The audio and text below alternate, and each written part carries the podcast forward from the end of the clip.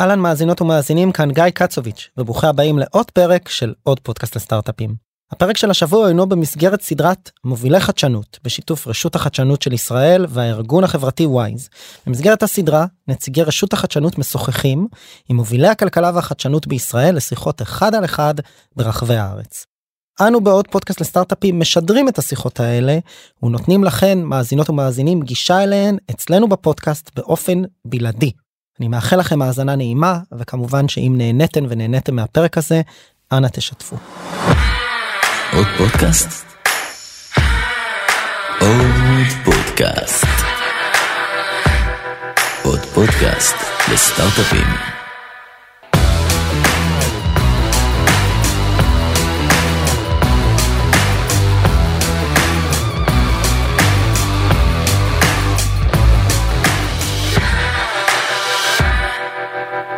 שלום לכל הזוכים שהצליחו להגיע לערב הזה, כי היה ביקוש מטורף ואתם uh, זכיתם, אנחנו מאוד שמחים uh, לראות אתכם פה. Uh, נתחיל אולי בהיכרות קצרה, קצת על רשות החדשנות ואחרי זה על עדי ועליי. רשות החדשנות היא בעיקרון סוכנות ממשלתית, תאגיד ממשלתי שהתפקיד שלו זה לפתח את ההייטק הישראלי. אנחנו עושים את זה כבר, לא תאמינו, 50 שנה, מתחילת שנות ה-70, בהתחלה זה היה נקרא המדען הראשי במשרד הכלכלה. לפני שש שנים קמה רשות החדשנות אה, כגוף שעוסק מצד אחד בהשקעות בסטארט-אפים, בפרויקטי מחקר ופיתוח, בשלבים מוקדמים, בסיכון מאוד גבוה, חדשנות פורצת דרך, אותם מקומות שהשוק הפרטי לא יודע לממן. אה, רק כדי שתבינו את הסכומים, מדובר בהשקעה של שני מיליארד שקל בשנה, כנראה קרן ההשקעות הכי גדולה במדינת ישראל. אז זה תפקיד אחד שלנו. תפקיד שני שלנו זה להסיר חסמים מפני, ההייטק, מפני הצמיחה של ההייטק הישראלי. אה, עבודה עם כל גופי הממשלה, כל, אה, כל התעשייה, האקדמיה, כל דבר שאנחנו מזהים כמקום שהוא חסם להתפתחות ההייטק, אנחנו מנסים להסיר אותו כדי שההייטק הישראלי יוכל להמשיך ולפרוץ. כמו שאתם יודעים, אה, כבר היום הוא הקטר של הכלכלה הישראלית, משהו כמו 15% מהתוצר, מעל 50% מהייצוא. בקיצור, הרבה מאוד תרומה לכלכלה הישראלית ולצמיחה, והתפקיד שלנו זה לדאוג שזה יישאר אה, ככה. אני באופן אישי אה, הצטרפתי לרשות לפני שנה וחצי, אחרי 25 שנה בהייטק הישראלי, גם כמנכ"ל, הייתי מנכ"ל אה, רד בקבוצת רד בינת, גם כמשקיע הייתי בוויולה ונצ'רס, קרן הון סיכון, לפני כן שותף בחברת שלדור לייעוץ אסטרטגי עסקי, ראיתי את ההייטק מכל הכיוונים האפשריים, חוץ מהממשלה. ולכן הגעתי גם לממשלה כדי להשלים את המעגל. עדי, נשמח אם תספרי על עצמך, איך את הגעת למטא, ולפני יו, כמה זמן. יו, קודם אני אעשה איתך לחיים, כי אנחנו בבר. אה, יש לי כבר, יופי. כן, לחיים. לחיים, שיהיה מעניין. יו, כיף להיות כאן, ממש. רגע, אז עליי, אה, איך להתחיל? אני אימא, אה, שתי בנות, אחת חיילת, אה, קצינה, מלפני סגן, האמת היא, מהשבוע. מזל טוב. כן, תודה. אה, ואחת אה, בי"ב, אה, נשואה ליזם. אני בערך מגיל 26 מנהלת חברות, יצא כך, למדתי משפטים, אחר כך מנהל עסקים עשיתי בקלוג, ו, ו, ובערך מגיל 26 ממנכ"לת חברות, העשור הראשון היה חברות מאוד ישראליות, ישראליות אני מתכוונת שהלקוחות הם ישראלים, אז כזה מאוד שוק מקומי. אה, מאוד אופרטיביות בעולמות של אה, private education נגיד. אה, ואז בערך עשר שנים אחרי זה עברתי לטק. וכשעזבתי, הייתי ה-GM של 888.com, וכשעזבתי אחרי כמה שנים, זה, זה סדר גודל של, אני יודעת, נגיד, קצת יותר מעשר שנים אחורה, 11 שנים, 12 שנים אחורה, אמ, לא, לא הייתה תעשיית B2C טק בארץ, אני ואתה יצא לנו לדבר על זה הרבה, בעצם גיימינג הייתה התעשייה היחידה. כשאמרו אינטרנט בישראל, זה היה רק גיימינג, לא היה חוץ מגיימינג שום דבר. אמ, ואני זוכרת שעזבתי והתחלתי לפגוש יזמים שככה התחילו לשחק קצת עם אפליקציות, ו... אה, והיו שם יזמים מדהימים עם רעיונות מטורפים, והיה ממש קשה, כי הם לא הצליחו לגייס כסף. אמ, עם, עם כזה אחת ל...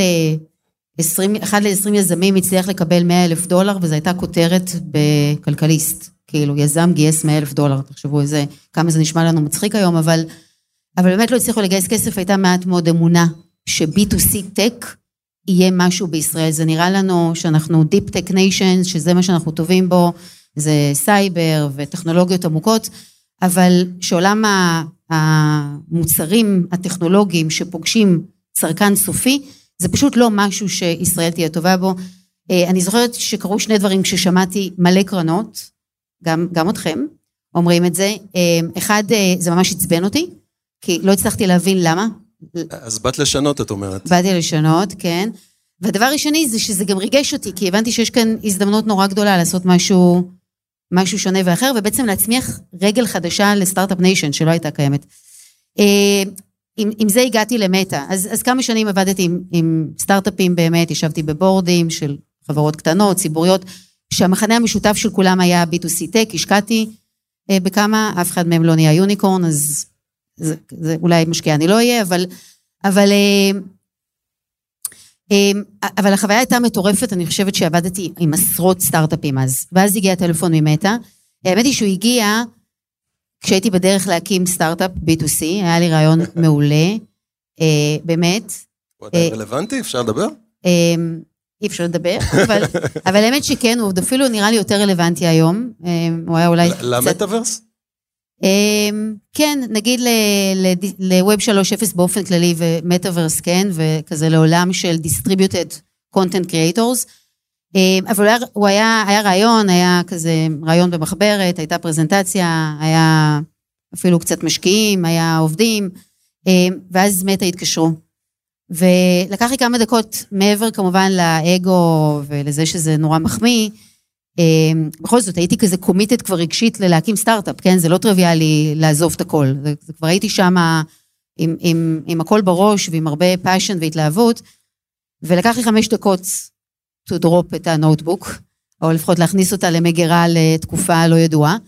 אמ, והסיבה הייתה ההבנה של מטא כפלטפורמה, אמ, יכולה להיות הזדמנות ענקית לצד גוגל, להיות הפלטפורמה המשמעותית שתאפשר לדבר הזה לקרות, שתחבר ארבעה חבר'ה בגראז' בבאר שבע, למיליוני consumers בכל העולם.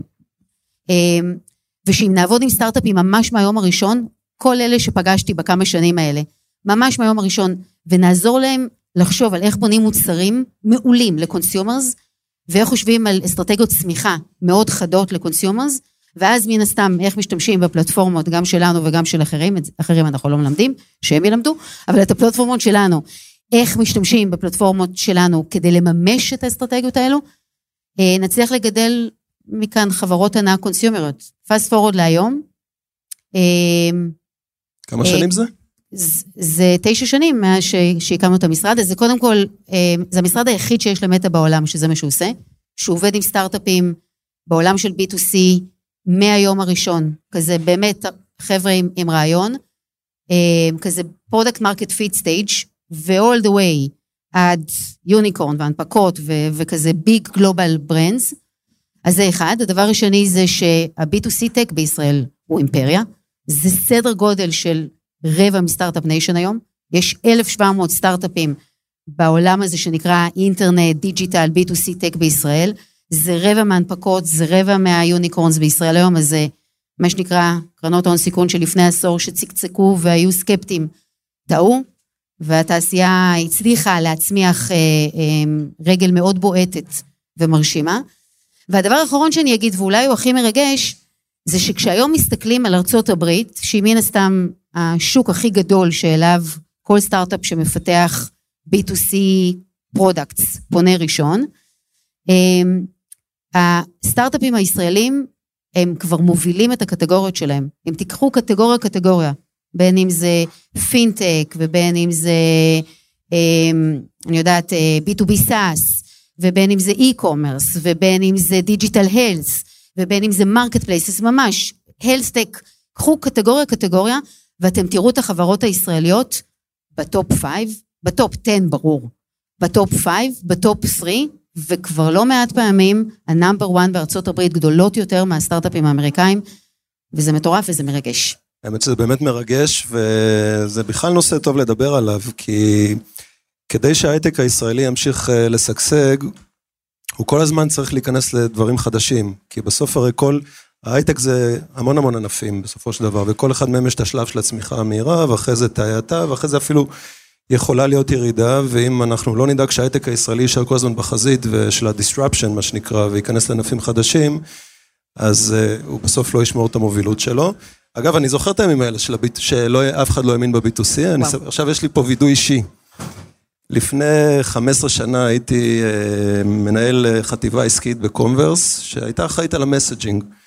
ומכרנו בכל העולם פלטפורמות של אס.אם.אס, והם זוכרים את הדברים האלה, אס.אם.אס, לכל המפעילים הכי גדולים בעולם, ובאמת הצלחה פנומנלית, uh, ובתוך החטיבה, עלינו פתאום, זה בדיוק הימים הראשונים של המובייל אה, אינטרנט, והתחלנו, פיתחנו איזה מוקאפ, היום קוראים לזה וואטסאפ.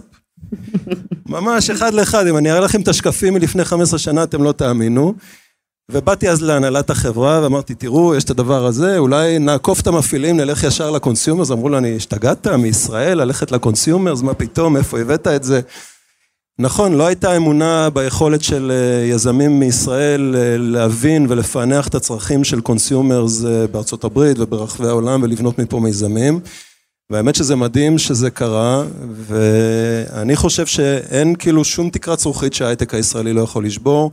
מסכימה. ואנחנו היום עוסקים בלדחוף את היזמות להמון סקטורים שלכאורה לישראל אין בהם שום יתרון, אבל באמת באמת יש יתרון. ואולי זה introduction טוב כדי לדבר על הדבר הבא, על המטאוורס, זה הנושא של הערב הזה. על מה כל הסיפור, עדי? אה, יש המון בלבול, מה זה בכלל מטאוורס, אה, XR, HR, אה, AR, VR, תני לנו איזה ככה מקרא, מה זה אומר מבחינתכם. אז נראה לי במשפט אחד, כזה לכל אנשי השיווק בחדר שבסוף צריכים לסכם דברים למשפט אחד, אז מטאוורס זה פשוט הפרק הבא של האינטרנט. זה כאילו as simple as that. ואם רגע תחשבו על זה, אז הפרק הראשון של האינטרנט, מה שאנחנו קוראים לו Web 1.0, זה המחשב הביתי, השמן הגדול הזה, חבר'ה כאן יחסית צעירים, אז יש פה מעט שהיה להם את המפלצת הגדולה הזאת בבית, שבעצם קיבלנו אינטרנט בתוך המפלצת הזאת דרך כבילה, כן, דרך כבילה פיזית לחור שבקיר. עם הקולות, עם הקולות. עם הקולות, היה מודם כזה, וזה ג'י.אג'י ממש, וקראנו לזה אינטרנט מהיר, זה היה הדבר הכי איטי בעולם. אמ, זה היה טקסטואלי לחלוטין, נכון? זה כאילו היה רק אותיות, רק מילים. אה, זה היה read only, אנחנו רק צרחנו, לא יכולנו לייצר, אז, אז זה כזה הימים הראשונים של האינטרנט, אנחנו מדברים על, על תחילת שנות ה-90, Web 1.0. Web 2.0 זה מה? כן, מובייל. מובייל. בסדר? מובייל. אז בעצם המובייל זה שאנחנו כזה כולנו לידו כל הזמן. אה, סדר גודל של איזה שנה הדבר הזה הגיע לחיינו? כן, 2007 זה בערך כזה Web 2.0, שם הוא מתחיל. ומה שהוא שינה זה המון. אה, אחד, האינטרנט פתאום איתנו 24-7, נכון? אז הוא כבר לא בבית, בחדר, מחובר לקיר. אה, הוא כבר לא רק טקסטואלי, זה מתחיל טקסט, אבל לאט לאט נהיות תמונות, ואז נהיה וידאו. הוא כבר לא read only, אנחנו גם קוראים וגם יוצרים כל הזמן, אנחנו אפילו לא חושבים על זה, כמה תוכן אנחנו יוצרים באינטרנט היום, בכל שנייה, אוקיי? בזמן שאני, שאני מדברת עכשיו, כמה יצרתם, רק כזה צ'יק צ'יק צ'יק, כותבים. וה computing power שיש בדבר הזה, כן, שמאפשר לנו בעצם לצרוך שירותים מאפליקציות, מתוכנות, הוא computing power שפעם היה צריך חדר שרתים ענק בגודל של המקום הזה, של הבר הזה, כדי להפעיל אותו. אז שינה את חיינו מקצה לקצה Web 2.0. אז עכשיו אני שואלת אתכם, זה קרה בערך ב-2007, אז 15 שנה אחרי Web 1.0, קרה Web 2.0, אנחנו עכשיו fast forward 2023, 15 שנה, אז זהו, בזה זה נגמר. כאילו עשר שנים מהיום אנחנו מחזיקים טלפונים סלולריים, וככה, כאילו צורכים אינטרנט ככה? ברור שלא, נכון? כאילו אני מקווה שכל מי שנמצא כאן מבין שלא. אז עכשיו, לזה אנחנו קוראים מטאוורס. Buzzword, תקחו לזה איך שבא לכם. בסוף המטאוורס זה הדרך שבה אנחנו הולכים לעשות את האבולוציה הבאה של האינטרנט בעשור הקרוב. זה ממש ממש ההתחלה. זה כמו היום הראשון של האייפון, שעוד חנות האפליקציות הייתה ריקה וזה עוד לא באמת עבד. אז זה ממש ממש ההתחלה, אבל בסוף זה האופן שבו אנחנו נצרוך, אנחנו ניגע, אנחנו ניגש לאינטרנט בעשור הקרוב. זה כזה, to summarize it אה, ממש תני לנו איזה טעימה מהחוויה. אז אני, אני קודם אולי אנסה רגע לדבר, כי, כי אם היום הייתי מבקשת מכם לתאר מה השתנה בין המחשב הביתי לבין המובייל, כבר נורא קל לכם לתאר את הדברים שנשארו ואת הדברים שהשתנו. אז שני הדברים הגדולים שהולכים להשתנות במעבר בין זה לבין איך זה ייראה בעוד עשור, הם בשני צירים. ציר אחד הוא הציר של הפיזיקל דיווייס, של המוצר הפיזי שהוא יהיה access לאינטרנט, והוא בעצם הולך להשתחרר ממסכים. אוקיי? בווב 1.0 היה לנו מסך שמן וגדול, בווב 2.0 היה לנו מסך דק וכזה ביד, ובווב 3.0 בגדול אנחנו הולכים להשתחרר מהמסכים, והדרך שלנו לגעת או לגשת או, או to access את האינטרנט תהיה דרך wearable devices. wearable devices יכולים להיות צמידים, שעונים חכמים, הם יכולים להיות משקפיים, הם יכולים להיות משקפי AR, ואנחנו תכף נדבר על אלה, אוקיי? אז אתם כזה רואים אה, חם מהתנור. הם יכולים להיות משקפי VR, ואנחנו תכף נדבר על ההבדל בין VR ל-AR, אבל אם מישהו חושב שבעוד עשור אנחנו נצרוך VR עם הדבר הגדול והשמן הזה, מה זה מזכיר לכם כשאנחנו חושבים על מובייל? אתם זוכרים את הטלפונים הסלולריים הראשונים? הענקיים, השמונים האלה, כן, ששקלו... אה, אז, אז אנחנו בעוד עשר שנים נסתכל על הדבר הזה שאני מחזיקה ביד ונגיד איזה מצחיק שככה בהתחלה עשינו VR עם הדבר הגדול וה, והלא נוח הזה. אה, אז חתיכה אחת זה הפיזיקל דיווייסס ובסוף הם יהיו כאלו שהם יהיו wearable, הם יהיו עלינו. דרך אגב, אנחנו כבר היום מנסים שזה יהיה wearable. זה wearable, נכון? אני מנסה לשים את הטלפון עליי כל הזמן. זה הכי לא טק שאפשר. אז זה פשוט יהיה wearable קצת יותר טקי.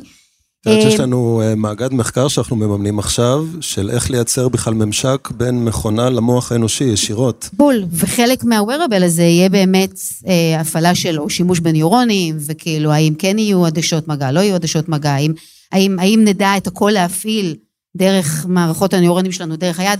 אתם לא מבינים איזה דברים קורים במעבדות של החברות היום שמתעסקות בזה, אבל wearable device אחד, זה דבר אחד שצריך שתזכרו, שהדבר המשמעותי בו הוא זה שאנחנו משתחררים מהמסך. מה זה אומר שאנחנו משתחררים מהמסך? זה אומר שאם עכשיו מגיע לי וואטסאפ, במקום להסתכל עליו ככה, הוא פשוט יופיע לי כאן, אוקיי? ואם אני עכשיו יוצאת לרחוב ואני צריכה לעשות נביגציה, אז במקום להפעיל כאן גוגל מפס ולהסתכל וליפול בזמן שאני הולכת, פשוט הסימון יהיה על הכביש, אוקיי? הוא פשוט יופיע כשכבה דיגיטלית שאני רואה אותה על גבי הכביש, באמצעות access שיגיע מה-wearable device. ואם אני אה, פוגשת אה, מישהו שאני לא זוכרת את השם שלו, כי אני לא זוכרת שמות של אנשים, זה הדבר שהכי מפחיד אותי, אז אה, באמת, אז אה, יופיע לי השם שלו, אוקיי? בשכבה דיגיטלית שתופיע לי כאן, ואני אראה את מי אני רואה ויכולה להגיד, היי דרור, מה העניינים? אז מה שאת אה, מתארת עכשיו זה בעצם augmented reality, זה מציאות מרו- מר- אז אנחנו תכף מרובדת. נדבר על ההבדל בין אוגמנטד לווירטואל, אבל אני רוצה שקודם כל יהיה ברור שהדבר המשמעותי שהולך לקרות בין היום לבין עוד עשר שנים, זה שהדיווייס הפיזי הולך להשתנות והוא הולך להיות פחות מסכים ויותר wearable device. זה החתיכה אחת. החתיכה השנייה היא המעבר מ-2D ל-3D. אוקיי? אז אמרנו שהמעבר מווב 1 לווב 2 היה ממילים לתמונות ולוידאו, נכון? אבל המעבר הבא הולך להיות לתוכן שהוא יהיה הרבה הרבה יותר אימרסיבי. זה, זה כזאת מילה שתשננו, אימרסיבי, והמשמעות היא שבעצם הוא יהיה 3D. אנחנו נצרוך את התוכן בצורה שהיא הרבה, הרבה יותר דומה חווייתי. לאופן שבו אנחנו חיים את החיים האמיתיים שלנו. החיים שלנו, למעט במסך, הם לא 2D, בסדר? החיים שלנו הם 3D. רק באינטרנט אנחנו צורכים את הכל ב-2D והתרגלנו לזה. ובעצם המטאברס הולך לקחת את חוויית התוכן ולייצר אותה בצורה שהיא הרבה הרבה יותר דומה לחיים האמיתיים שלנו, היא 3D, והיא מתחברת, יש שכבה דיגיטלית שמתכתבת עם השכבה האמיתית, ועל זה דרור דיבר. אז גם פה תדמיינו עכשיו אותי הולכת ברחוב, אני ב... אה, לא יודעת, ברחוב בבאר שבע, אני מחפשת לשכור דירה, ואני מסתובבת ברחוב, ועכשיו אני עם המשקפיים ואני מפעילה את הבקשה לראות איפה יש דירות להשכרה, ואז אני פשוט רואה, אני רואה על איזה בניין, אני רואה על בניין, אני רואה באיזה קומה, איזה דירה יש, מה המחיר שלה, כמה חדרים יש בה, ואני יכולה literally to go in, to knock on the door ולהגיד אני רוצה לראות. אז זו דוגמה אחת קטנה, או אתם מסתובבים ברחוב ואתם רואים, זה נגיד קורה לבעלי כל שני וחמישי, שהוא רואה אופניים והוא חומד אופניים סדרתי, אז הוא רואה אופניים ברחוב והוא תוך שנייה מקבל מידע, איפה הוא יכול לרכוש אופניים כאלה, ומה המחיר שלהם, ומה הביצועים שלהם, ומה היכולות שלהם. אז החיבור הזה בין שכבה דיגיטלית לעולם האמיתי, היום נורא מנותק לנו, כי יש לנו דיגיטלי ויש לנו אמיתי. והמטאברס הולך לחבר לנו את העולמות האלה בצורה הרבה יותר משמעותית, והדבר הזה בסוף ישפיע על שני דברים. הוא ישפיע על הדרך שבה אנשים מתקשרים, נכון? גם זה כבר השפיע, נכון? אנחנו עושים היום וידאו בלי בעיה אחד עם השני, זה מטורף, כן? אני ואתה עוד זוכים שהודעת אס.אם.אס עלתה חצי שקל, אני יודעת, 20 או 30 אגורות. היום אנחנו עושים שעות של וידאו, אחד עם השני מכל מקום בעולם, בלי לחשוב פעמיים, נכון? אין לזה עלות. אבל עכשיו תחשבו שהתקשורת הזאת, במקום שהיא תהיה תקשורת מוזרה כזאת דרך מסך, היא תהיה הרבה הרבה יותר דומה לדבר הזה, אז זה דבר אחד, זה התקשורת בין אנשים תשתנה בצורה משמעותית, והחתיכה השנייה זה, זה הצריכה של תוכן. אז גם פה, אמ, הבת שלי שלומדת היום אה, מדעי המוח, אז כשאני למדתי בכיתה, אז uh, למדתי עם כזה לוח וגיר, נכון? היא כבר לומדת, יש קצת מחשב, המורה כזה מקרינה קצת דברים. אה, היא, היא לומדת באינטרנט, כן, זה, זה, הזמן, זה לא כן. רע, אבל היא לומדת מדעי המוח, והיא רואה visual שהוא בסוף 2D של המוח. ובעולם של המטאוורס היא פשוט, איך תראה את המוח? בתלת מימד, מה זה אומר? כן, היא יכולה לגעת בו, היא יכולה אולי לראות אותו מבפנים, היא יכולה לסייר בגוף האדם. תדמיינו איך לומדים אסטרונומיה, איך לומדים בכלל ביולוגיה, איך לומדים היסטוריה. במקום לשמוע על יוליוס קיסר ולקרוא את ה... אני יודעת, את הנאום שלו, אתה פשוט הולך לראות אותו בלייב. אפשר להיפגש עם האווטאר שלו. כן, בדיוק, עם האווטאר שלו, הוא עצמו. אז החוויה גם של תוכן מצד אחד וגם של תקשורת בין אנשים הולכת להשתנות. תגידי, רציתי לשאול אותך על זה, על הנושא של התקשורת בין אנשים. אה, כבר היום, אני הרבה פעמים אומר לעצמי שכשאנשים שאני מתקשר איתם, מתוך חמשת החושים שלהם, אחד תמיד נמצא במקום אחר, או שהם עם עיניים במסך, או שיש להם איזו אוזנייה, ואז אתה כבר מתקשר בעצם עם ארבעה חושים. המטאוורס יחזיר את התקשורת, את הקשב למקום, או שעוד יותר יפריע, לקשב שלנו? כן, אני חושבת שהקשב שלנו עובר אבולוציה, מן הסתם השינויים הטכנולוגיים הם בקצב הרבה הרבה יותר מהיר מאשר האבולוציה באמת משפיעה על גוף האדם, אבל אנחנו כן מסגלים אה, סוגים שונים של שיטות ריכוז. אבל אני חושבת שאחד הדברים שסיגלנו לעצמנו כבני אדם בעולם שיש בו הרבה מאוד גירויים, זה לדעת מתי אנחנו משתמשים באיזה device או באיזה פלטפורמה ולצורך מה. זה ברור שכשאנחנו מסתובבים בעולם עם הדבר הזה, הציפייה שלנו שאנחנו נהיה גם וגם, כן? כאילו, אנחנו גם קוראים וגם מקשיבים וגם חיים בעולם, ו... ומצד שני, כשאנחנו נמצאים בבית ואנחנו פותחים מחשב או לפטופ וסוגרים את הדלת, אז אנחנו מצליחים קצת יותר mm-hmm. להתכנס. אה, אה, זה, זה לא רע לחשוב על המטאוורס קצת בראייה כזאת. אז דיברנו קודם על מה ההבדל בין VR ל-AR. אז VR, מישהו יודע, virtual reality, מציאות מדומה, מה זה אומר? זה בעצם עולם שהוא כולו וירטואלי, אוקיי? אתם נכנסים לעולם שבו כל מה שאתם רואים הוא וירטואלי. אז זה עולם שבו אני נמצאת במשרד שלי וכל המשרד הוא וירטואלי, ואני רואה את כל המסכים, במקום מסך אחד אני רואה המון מסכים, אבל הם לא מסך פיזי. הם, ש, הם שכבה דיגיטלית שפשוט נמצאת בעולם. מישהו כאן ראה מיינוריטי ריפורט? תרימו יד אם מישהו ראה מיינוריטי ריפורט? כן, מעט. לכו לראות. שיעורי בית. סרט מעולה. לכו לראות. אז קצת תבינו על מה אני מדברת. אבל ההבנה הזאת היא שבעצם כשאנחנו נשתמש בדבר הזה, שזה דיווייסים של virtual reality, שכשאנחנו מתחברים אליהם אנחנו מתנתקים מהעולם, או מתנתקים מהעולם הריאלי, הפיזי, ונכנסים לתוך עולם שהוא כולו וירטואלי, ושוב, הדיווייס יהיה לאט לאט יותר קטן ויותר נוח, אבל זה מאפשר לנו חוויה שהיא מאוד מאוד מאוד כזאת אימרסיבית וסגורה. זה בכלל פותח עולמות חדשים לגמרי, חדשים לגמרי. כיד הדמיון. נכון, ועשינו קצת, חווית איך זה נראה, איך נראה כן. מפגש עם אנשים במצב כזה, ואיך נראה אה, קריאה של תוכן. הדבר הזה, זה, ככה יראה העתיד של AR, מה זה AR? מה זה Augmented Reality? אז Augmented Reality, להבדיל מ-Virtual Reality, אז מציאות מדומה, Virtual Reality, ומציאות רבודה, Augmented Reality, זה בעצם מצב שבו יש לך שכבה דיגיטלית על שכבה אמיתית. זה הדוגמה שנתתי קודם, שאני מסתובבת ברחוב, ואני רואה איפה יש דירות להשכרה. איך אני רואה? אני רואה שכבה דיגיטלית, כאן כזה באוויר, שפשוט מופיעה על גבי הבית הפיזי. בסדר? מישהו זוכר את פוקימון גו? פוקימון גו היה הפעם הראשונה שעשו AR. מצחיק קצת, אבל זו הייתה הפעם הראשונה שעשו אוגמנטד שעשו ריאליטי. בהצלחה. שעשו בהצלחה ומאוד כן. הצליח. אז, אה, אז בסוף יהיו לנו, זה כבר משקפי AR, אוקיי? הם לא, עוד, אי אפשר להשתמש בהם, כזה מה, מהגראז' אצלנו, בזה, אבל אלה משקפי AR שבעצם הם ההתחלה, זה ברור שאני לא אלך עם משקפיים כאלה בעוד עשר שנים, שלא יהיה לכם ספק, זה נראה ממש רע, אבל אנחנו נלך עם משקפיים או סוג כזה של device שיאפשר לנו לראות שכבות דיגיטליות על גבי השכבות האמיתיות. הדוגמה שאני הכי אוהבת לתת, דרך אגב, חוץ מזה שאני אה, שוכחת שמות סדרתית, ואני ממש מקווה ש-AR יעזור לי לזכור שמות של אנשים ומי הם, אה, אני גם פודי. אז הנה כבר יש לנו משהו אחד במשותף. אתה כזה? לגמרי. מעולה. אז יעזור לשנינו. אה, אז אני גם פודי, אז אני לא סתם שאני חייבת לקבל המלצות על מסעדות, אני חייבת לקבל המלצות על מנות. כאילו, אם אני הולכת למסעדה של אייל שני, אני צריכה שמישהו יגיד לי איזה מנה הכי טעימה. בעולם שבו יש לנו את המשקפיים האלה, אני מגיעה למסעדה, לא משנה איפה בעולם, וחבר או חברה שלי יכולים להשאיר לי פתק וירטואלי על החלון, רק אני רואה אותם, כי הם השאירו אותם לי.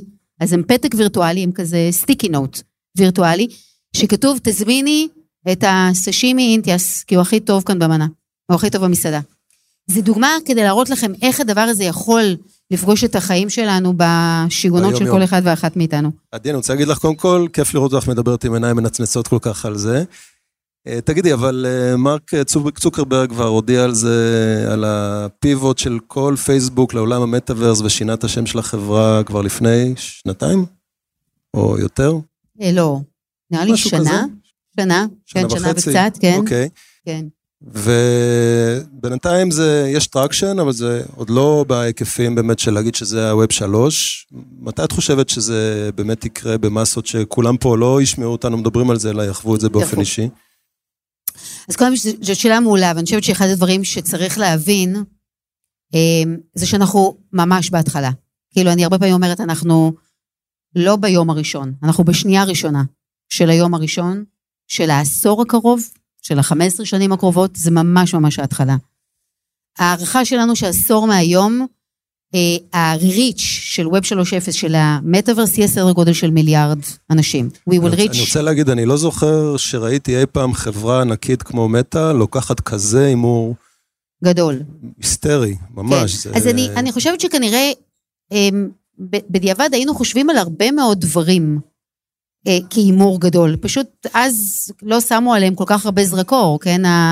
המהלך שאפל עשתה עם אה, אייפון ועם ה App Store, היה מהלך לא, מאוד אפילו, גדול. יודע, כשמשנים את השם של החברה, אין דבר יותר סימבולי מזה, נכון? זה כאילו, נכון, יצרו חברה חדשה בשביל נכון, המטאוורס. נכון, ולא התייעצו על איך מטא נשמע בעברית, כן. בדיוק.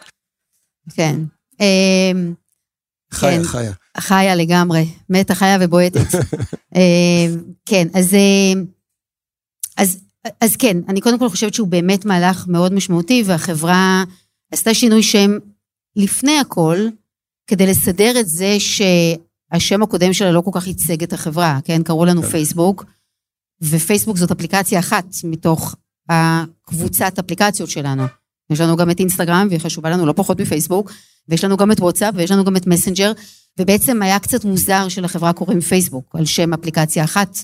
אז מטא היה קודם רצון גם לבוא ולהגיד, יש איזה שם שמתכלל את כל סוגי האפליקציות שיש לנו היום, אבל גם מסמן לא רק את ההווה, אלא גם את העתיד, וזה אכן בית מאוד גדול, ואני חושבת שמה שצריך להבין, זה שגם כשמדברים על ה-wearable devices האלה, על הטכנולוגיה הלבישה, יש פערים טכנולוגיים מאוד גדולים שצריך לסגור. נכון. ענקיים, במלא תחומים, באופטיקה, בקומפיוטינג פאוור, ענקיים. היכולת לקחת משקפיים כאלה, קטנות, ולהכניס טלפון סלולרי שיודע לעשות 3D ולשקף לכם את כל האינטרנט כאן באוויר, הוא משוגע, בסדר? אנחנו יש כאן- רחוקים משם. יש כאן, ויש כאן וזה תהליך... אגב נקודה מצוינת, בעצם לחזור רגע למה שדיברנו עליו בהתחלה, על העניין של ההתגוונות של ההייטק הישראלי.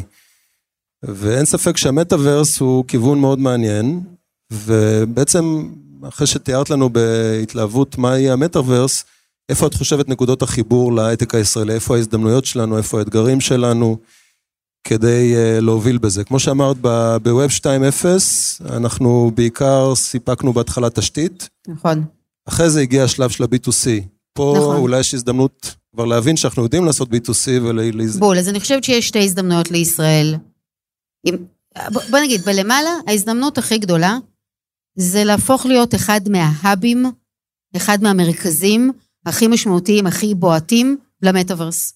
בדיוק כמו שאנחנו היום ה hub הכי גדול בעולם לסייבר, ואנחנו לא ה hub הכי גדול ל-AI, אבל אנחנו definitely מאוד משקיעים להיות אחד מהגדולים אנחנו מספר בעולם של שלוש בינה. בעולם. מספר שלוש בעולם, אחרי זה ארצות מדהים. הברית וסין. זה מטורף. אז, אז הנה, כאילו, מובילים בעולם, בעולם של בינה מלאכותית. אז ההזדמנות הגדולה מלמעלה, זה להפוך את ישראל לאחד מה hubs הכי משמעותיים, אחד מה eco-systemים הכי בועטים בעולם של המטאוורס. ואז זה מתחלק לשניים. אחד, זה לחתיכה של ה deep-tech, ויש כאן מלא deep-tech, מהחומרה ועד התוכנה, וזה האזור חיוג שאנחנו בישראל ממש טובים בו, נכון? כאילו, ממש. והחתיכה השנייה היא החתיכה שאני מתרגשת ממנה, והיא החתיכה של ה-B2C tech. את ממשיכה להתרגש שאני ממנה. ממשיכה להתרגש ממנה. ולמה? כי ב-2007, כשסטיב ג'ובס הביא כזה את, את האייפון הראשון לעולם, וחנות האפליקציות נפתחה, לא היו שם יזמים ישראלים בקו הזינוק. לא היו. היו יזמים אמריקאים. ואובר נולדה, ו-Airbnb נולדה, ועוד מלא מלא מלא חברות נולדו, אוקיי? בווב 1.0 לא היו יזמים ישראלים, במחשב השמן הזה. לא היו יזמים ישראלים, חוץ מגיימינג. לא היו יזמים ישראלים. אז אמזון נולדה, ופייסבוק נולדה, וטוויטר נולדה, ו-Airbnb נולדה, ועוד מלא נולדו. הפעם, כשקו הזינוק נפתח שוב מחדש, בסדר? זה שוב קו זינוק, חבר'ה. זו נקודה מאוד אם, חשובה. אם רגע תחשבו על זה, השחקניות המובילות בדור הראשון של האינטרנט, חלק גדול מהם לא הפכו להיות השחקניות המובילות בדור השני ב mobile. וחלק גדול מהשחקניות המובילות בדור השני של ה mobile לא יהיו השחקניות המובילות בדור השלישי של האינטרנט, במטאוורס. והדוגמה הכי טובה שאני אוהבת לתת, עד שמישהו יום אחד יעשה לי, יצעק עליי על זה, זה, זה Booking. כאילו, Booking היא היום המותג המוביל בעולם בתיירות, נכון? כאילו, אנחנו הולכים לקנות אה, כרטיס טיסה, הולכים לבחור מלון, הולכים לבחור יעד, לנסוע אליו, אנחנו נכנסים ל Booking. אמיתית, חבר'ה, Booking לא עברה ל mobile. החוויית mobile שלה מזעזעת. זה בגדול copy paste של ה desktop שלה. מה שהיה במחשב ומה שיש ב mobile נראה דומה. הם בגדול חברה שנתקעה עוד ב web 1.0. אין לי ספק, מוכנה לחתום, להמר הימור כאן עם כל אחד מכם, על כוס יין בבר פה. אין לי ספק שבוקינג לא תהיה חברת התיירות שמובילה במטאוורס. עכשיו אתם מבינים איזה מטורף זה יהיה לבחור יעדים, לבחור מלונות, לבחור מקומות, לבחור הופעות, לבחור אתרים עזבי, איך שאת במטאוורס. מתארת את זה, אפשר לעשות את כל החופשה במטאוורס. אי אפשר. לא צריך לנסוע. לא, אי אפשר. בסוף אתה רוצה, אתה רוצה, אנחנו רוצים את הדבר הזה. אבל תהליך הבחירה הולך להיות משוגע. שמים מיטת שיזוף עם המטאוורס של קצת שמש והכל טוב. ושמים כזה נוף של. אה, כן, של המלד- מלדיבים וסבבה. בדיוק. לא, אז אני רוצה ללכת. למלדיבים באמת, סליחה, אבל, אבל תהליך הבחירה הולך להיות חווייתי בטירוף ומשמעותי בטירוף. אתם נוכל לבחור חדר ספציפי במלון, לא רק מלון, אוקיי? גם וגם. גם וגם. גם וגם, גם במציאות רבודה וגם במציאות אה, אה, מדומה. ואני מוכנה לחתום ש Booking לא תהיה החברה שתוביל את תחום התיירות במטאוורס. עדי, זה מצולם ומוקלט. מצולם ומוקלט, מוכנה, באמת, התערבות. אה, אני באמת אומרת, יום אחד זה יגיע איזה בכיר ב Booking. ויגיד, מי זאת העדי הזאתי ש... שמרשה לעצמה." שמרשה לעצמה להגיד דברים כאלה. אבל, אז מי זה יהיה? והפעם, אולי מישהו מהאולם הזה. הפעם יש הזדמנות ליזמים ישראלים להיות שם ביום שבו יריית הפתיחה כזה, יהיה כזה בום, וקו הזינוק יתחיל מחדש, ואפשר יהיה להקים מכאן חברות שהן החברות המובילות בתחומם, ששוות, שוות, אתם יודעים, היום אנחנו חוגגים יוניקורן של חמישה מיליארד, של מיליארד, של שני מיליארד, אבל אמיתית, החברות הגדולות האמריקאיות שוות מאות מיליארדים. וההזדמנות תהיה להקים מכאן חברות ששוות נכון. מאות מיליארדים. עכשיו, אני רוצה לחדד את זה טיפה. בעצם, אנחנו מדברים על המטאוורס, זה באמת יקום שלם. זאת אומרת, כל פעילות אנושית שאנחנו יכולים לחשוב עליה היום, יכולה להתרחש במטאוורס. אם זה חינוך, או רפואה מרחוק, או booking, כמו שאמרת, או כל דבר אחר. אז האמת שבאמת יש אין סוף אה, יזמויות שאפשר לעשות אה, בתחום הזה. הלוואי והייתי יכולה להראות קצת וידאוים, כי זה נורא נכון. נורא קשה לדמיין. האמת שכשהכנו את השיחה הזאת, חשבנו לעצמנו איך, נדגים לכם, איך זה נראה, לא מצאנו דרך טובה לעשות את זה בבר. נכון, זה קשוח. אבל אנחנו מזמינים אתכם אה, לחפש אחרי זה קצת באינטרנט הדו-ממדי, איך נראה איך נראה העתיד האינטרנט? הת- התלת-ממדי. זה תלת ממדי, בדיוק, בול. יפה. אז תגידי, אז אם הכל כל כך טוב, יש גם ממה לחשוש מהמטאוורס? אחד, אני חושבת שיש לחשוש מכל טכנולוגיה, מכל מהפכה טכנולוגית. כן, כאילו, מהפכת הרכב אה, שינתה את חיינו לחלוטין, רק תדמיינו איך היינו נראים אם היינו צריכים עדיין להגיע עם סוסים ממקום למקום. אה, ומצד שני, יש תאונות דרכים כל יום, וזה מזעזע. אז אני חושבת שכל מהפכה טכנולוגית מביאה המון קדמה והמון טוב, והיא תמיד גם באה עם מחיר. כן, אני, זה קצת, אה, לא יודעת אם יש כאן אנשים שמגיעים מהעולם של, אה, של אה, אה, רפואה, נו, פתאום ברח לי. לא, הכדורים הקטנים הקטנים האלה. כדורים?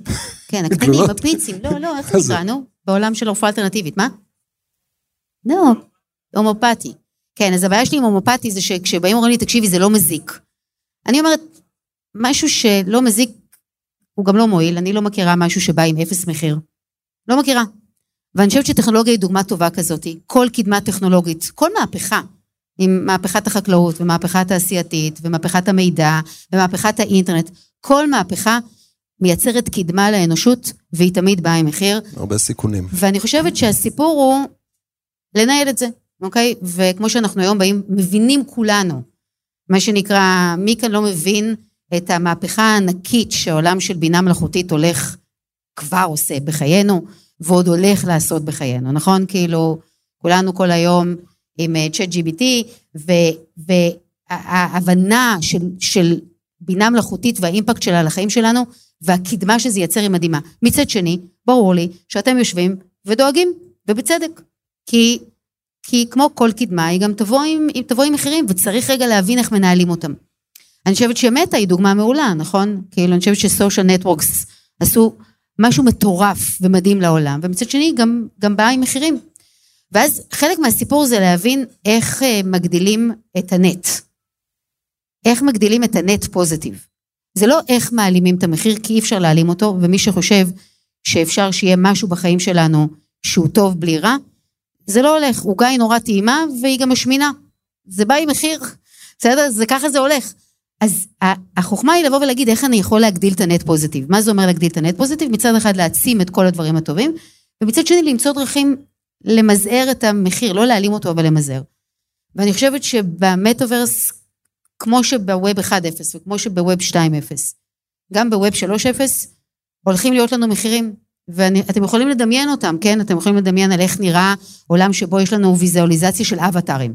עכשיו, יכולים לייצר fake avatars. איך דואגים שלא יהיו fake avatars? שאם אני אומרת לכם שזאת אני, זאת באמת אני, נכון?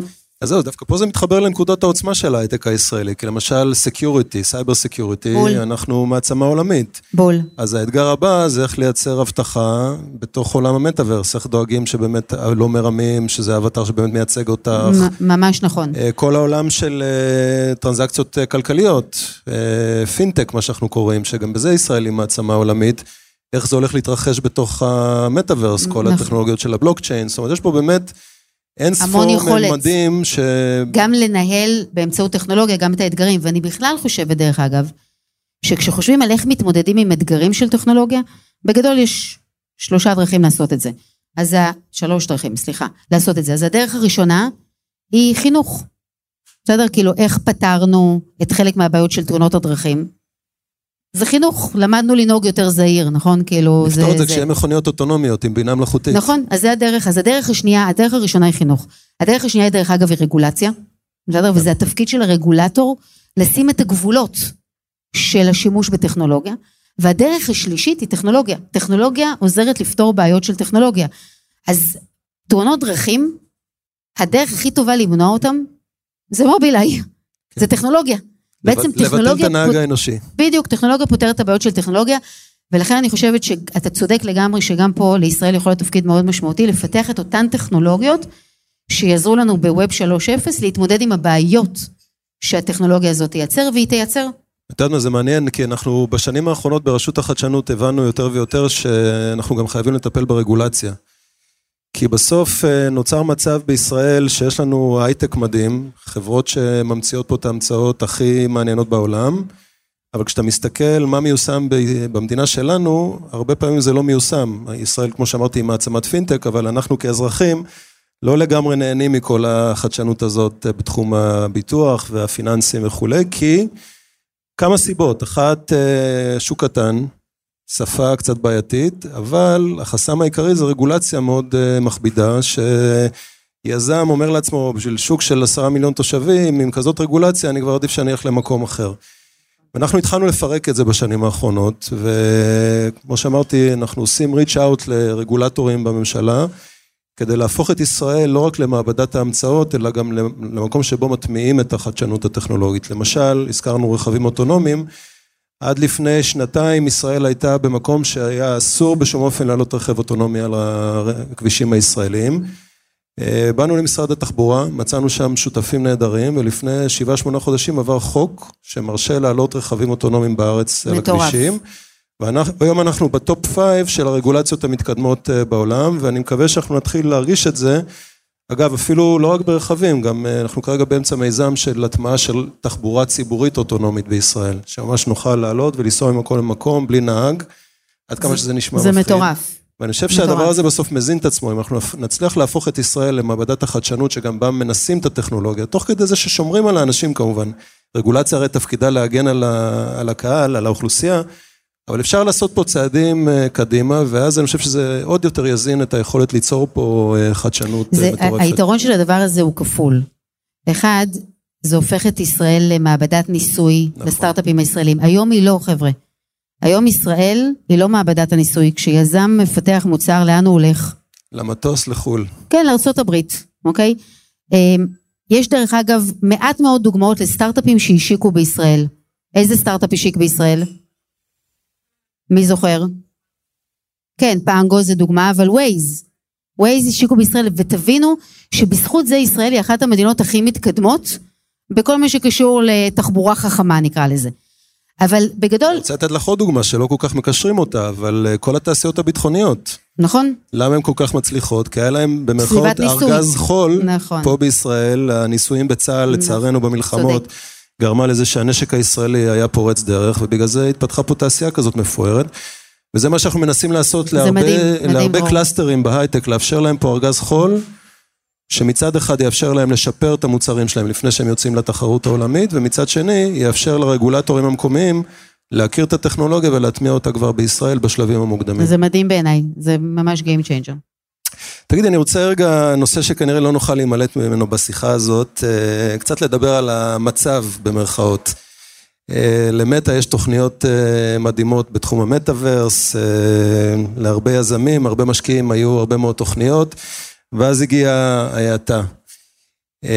גם מטא, אני חושב, הודיע על פיטורים של אנשים בהיקף לא מבוטל, ואנחנו גם מסתכלים על נתוני המקרו, אנחנו רואים שמחודש לחודש ההשקעות בסטארט-אפים אה, יורדות, שנת 21 הייתה שנת שיא, הגיעו לפה איזה 27 מיליארד אה, דולר לגיוסים פרטיים, שנת 2022 כבר היו רק 15 מיליארד דולר, זו ירידה מאוד גדולה, אמנם זו עדיין הייתה השנה השנייה הכי טובה בתולדות ההייטק הישראלי, אבל עדיין ירידה, ובעיקר רואים בחודשים האחרונים של השנה רואים אה, ירידה משמעותית, וזה לא מפתיע, עליית ריבית, אינפלציה, מאבקים גיאופוליטיים, מלחמה באירופה, כל הדברים האלה משפיעים אה, בשתי צורות, הם גם משפיע, משפיע, משפיעים על המשקיעים ועל הרצון שלהם לקחת סיכון וגם משפיע על הביקושים, בסוף כשאתה בסביבה שבכלכלה הריאלית יש האטה, אז אה, חברות מתחילות אה, לקצץ תקציבים ולמשל קונות פחות פתרונות סייבר או לא משנה מה, אז גם רואים ירידה בהכנסות.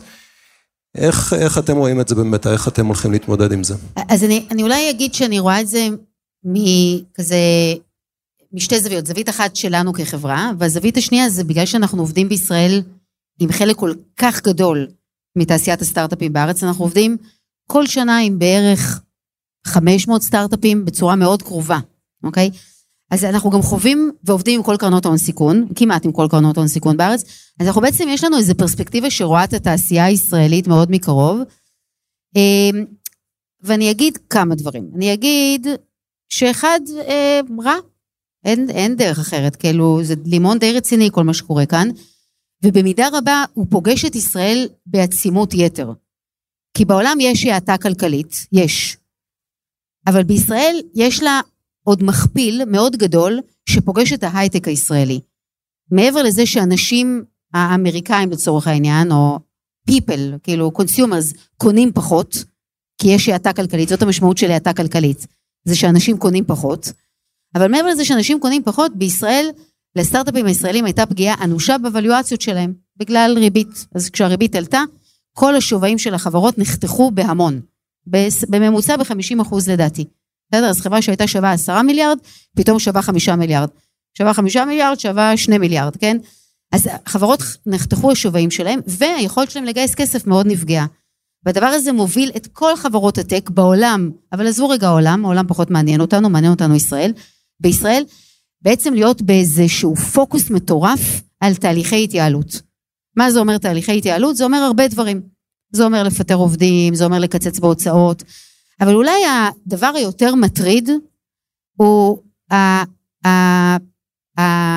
הפרספקטיבה או הרצון לדחוף צמיחה. כי מה שקורה לסטארט-אפים בשלב הזה שפתאום קשה להם יותר לגייס כסף, זה שהם מתחילים להאט את הקצב שבו הם צומחים. עכשיו, לכמה חודשים זה לא נורא. לשנה זה לא נורא. הם מאיטים את הקצב כי הם רוצים לחסוך כסף. הם רוצים לחסוך כסף כי הם יודעים שיהיה להם קשה לגייס כסף, נכון? אז אומרים, אני לא רוצה לגייס כסף. הם רוצים להאריך את הזמן עד שהם יצטרכו להגיע לגיוס. והם גם מפחדים שאם הם יגייסו כסף, הם יצטרכו לגייס אותו בשווי נמוך יותר מהגיוס הקודם שלהם. ואת זה המשקיעים שלהם לא הולכים לאהוב. והמשקיעים לא הולכים לאהוב, והם לא הולכים לאהוב. אז הם, הם בעצם מאיטים את הקצב שבו הם דוחפים צמיחה. זה שהם מקצצים הוצאות זה לא רע. אבל לאורך זמן, לסטארט-אפ אין זכות קיום רק אם הוא מוריד את הראש מתחת למים ורוצה לשרוד. סטארט-אפ צריך לצמוח, בשביל זה הוא כאן, בסדר? קטן, גדול, בתחילת הדרך. סטארט-אפ פה, חי, זכות הקיום שלו היא צמיחה. ולכן אי אפשר בעצם לקחת סטארט-אפ בשלוש שנים שרק יחיה, רק ישרוד, זאת לא המטרה. ולכן יש כאן דאגה אמיתית לישראל, אם יותר מדי סטארט-אפים ייקחו כזאת פוזיציה של להיות מאוד קונסרבטיביים בחשיבה שלהם על צמיחה. אז זה הדאגה. אבל כמו בכל לימון, יש תמיד מה גם? לימונדה. מכל לימון אפשר לייצר לימונדה, והנה הלימונדה, והאמת היא שאני חושבת שלישראל יש לימונדה מאוד גדולה. מתוקה. מתוקה. וזה נשמע קצת מוזר להגיד את זה, ואם כנראה יושבים כאן יזמים בחדר, הם יגידו כמה היא מנותקת ולא מחוברת, שום דבר לא נראה כרגע מתוק בשום דרך שהיא. אבל אני בכל זאת חושבת שיש כאן לימונדה, והלימונדה יושבת בעיניי על כמה צירים. הציר הראשון, אמ, הוא כאילו ציר שקצת מדברים עליו בחדרי חדרים, אבל הנה נעשה את זה לא בחדרי חדרים. מה שקרה כאן בשנתיים האחרונות היה טרלול אמיתי, אוקיי? זה היה לא שפוי. השווים של החברות לא היו שפויים, ודרך אגב, לא, היזמים לא ביקשו את השווים האלה, הם פשוט קיבלו אותם, ולפעמים שוק ההון פשוט נתן אותם. אבל הדבר הכי מטריד זה לא שוויים, הדבר הכי מטריד זה מה שקרה לשוק העבודה. מה שקרה לדבר הכי חשוב שיש ב start-up nation, וזה ה talent של start-up nation.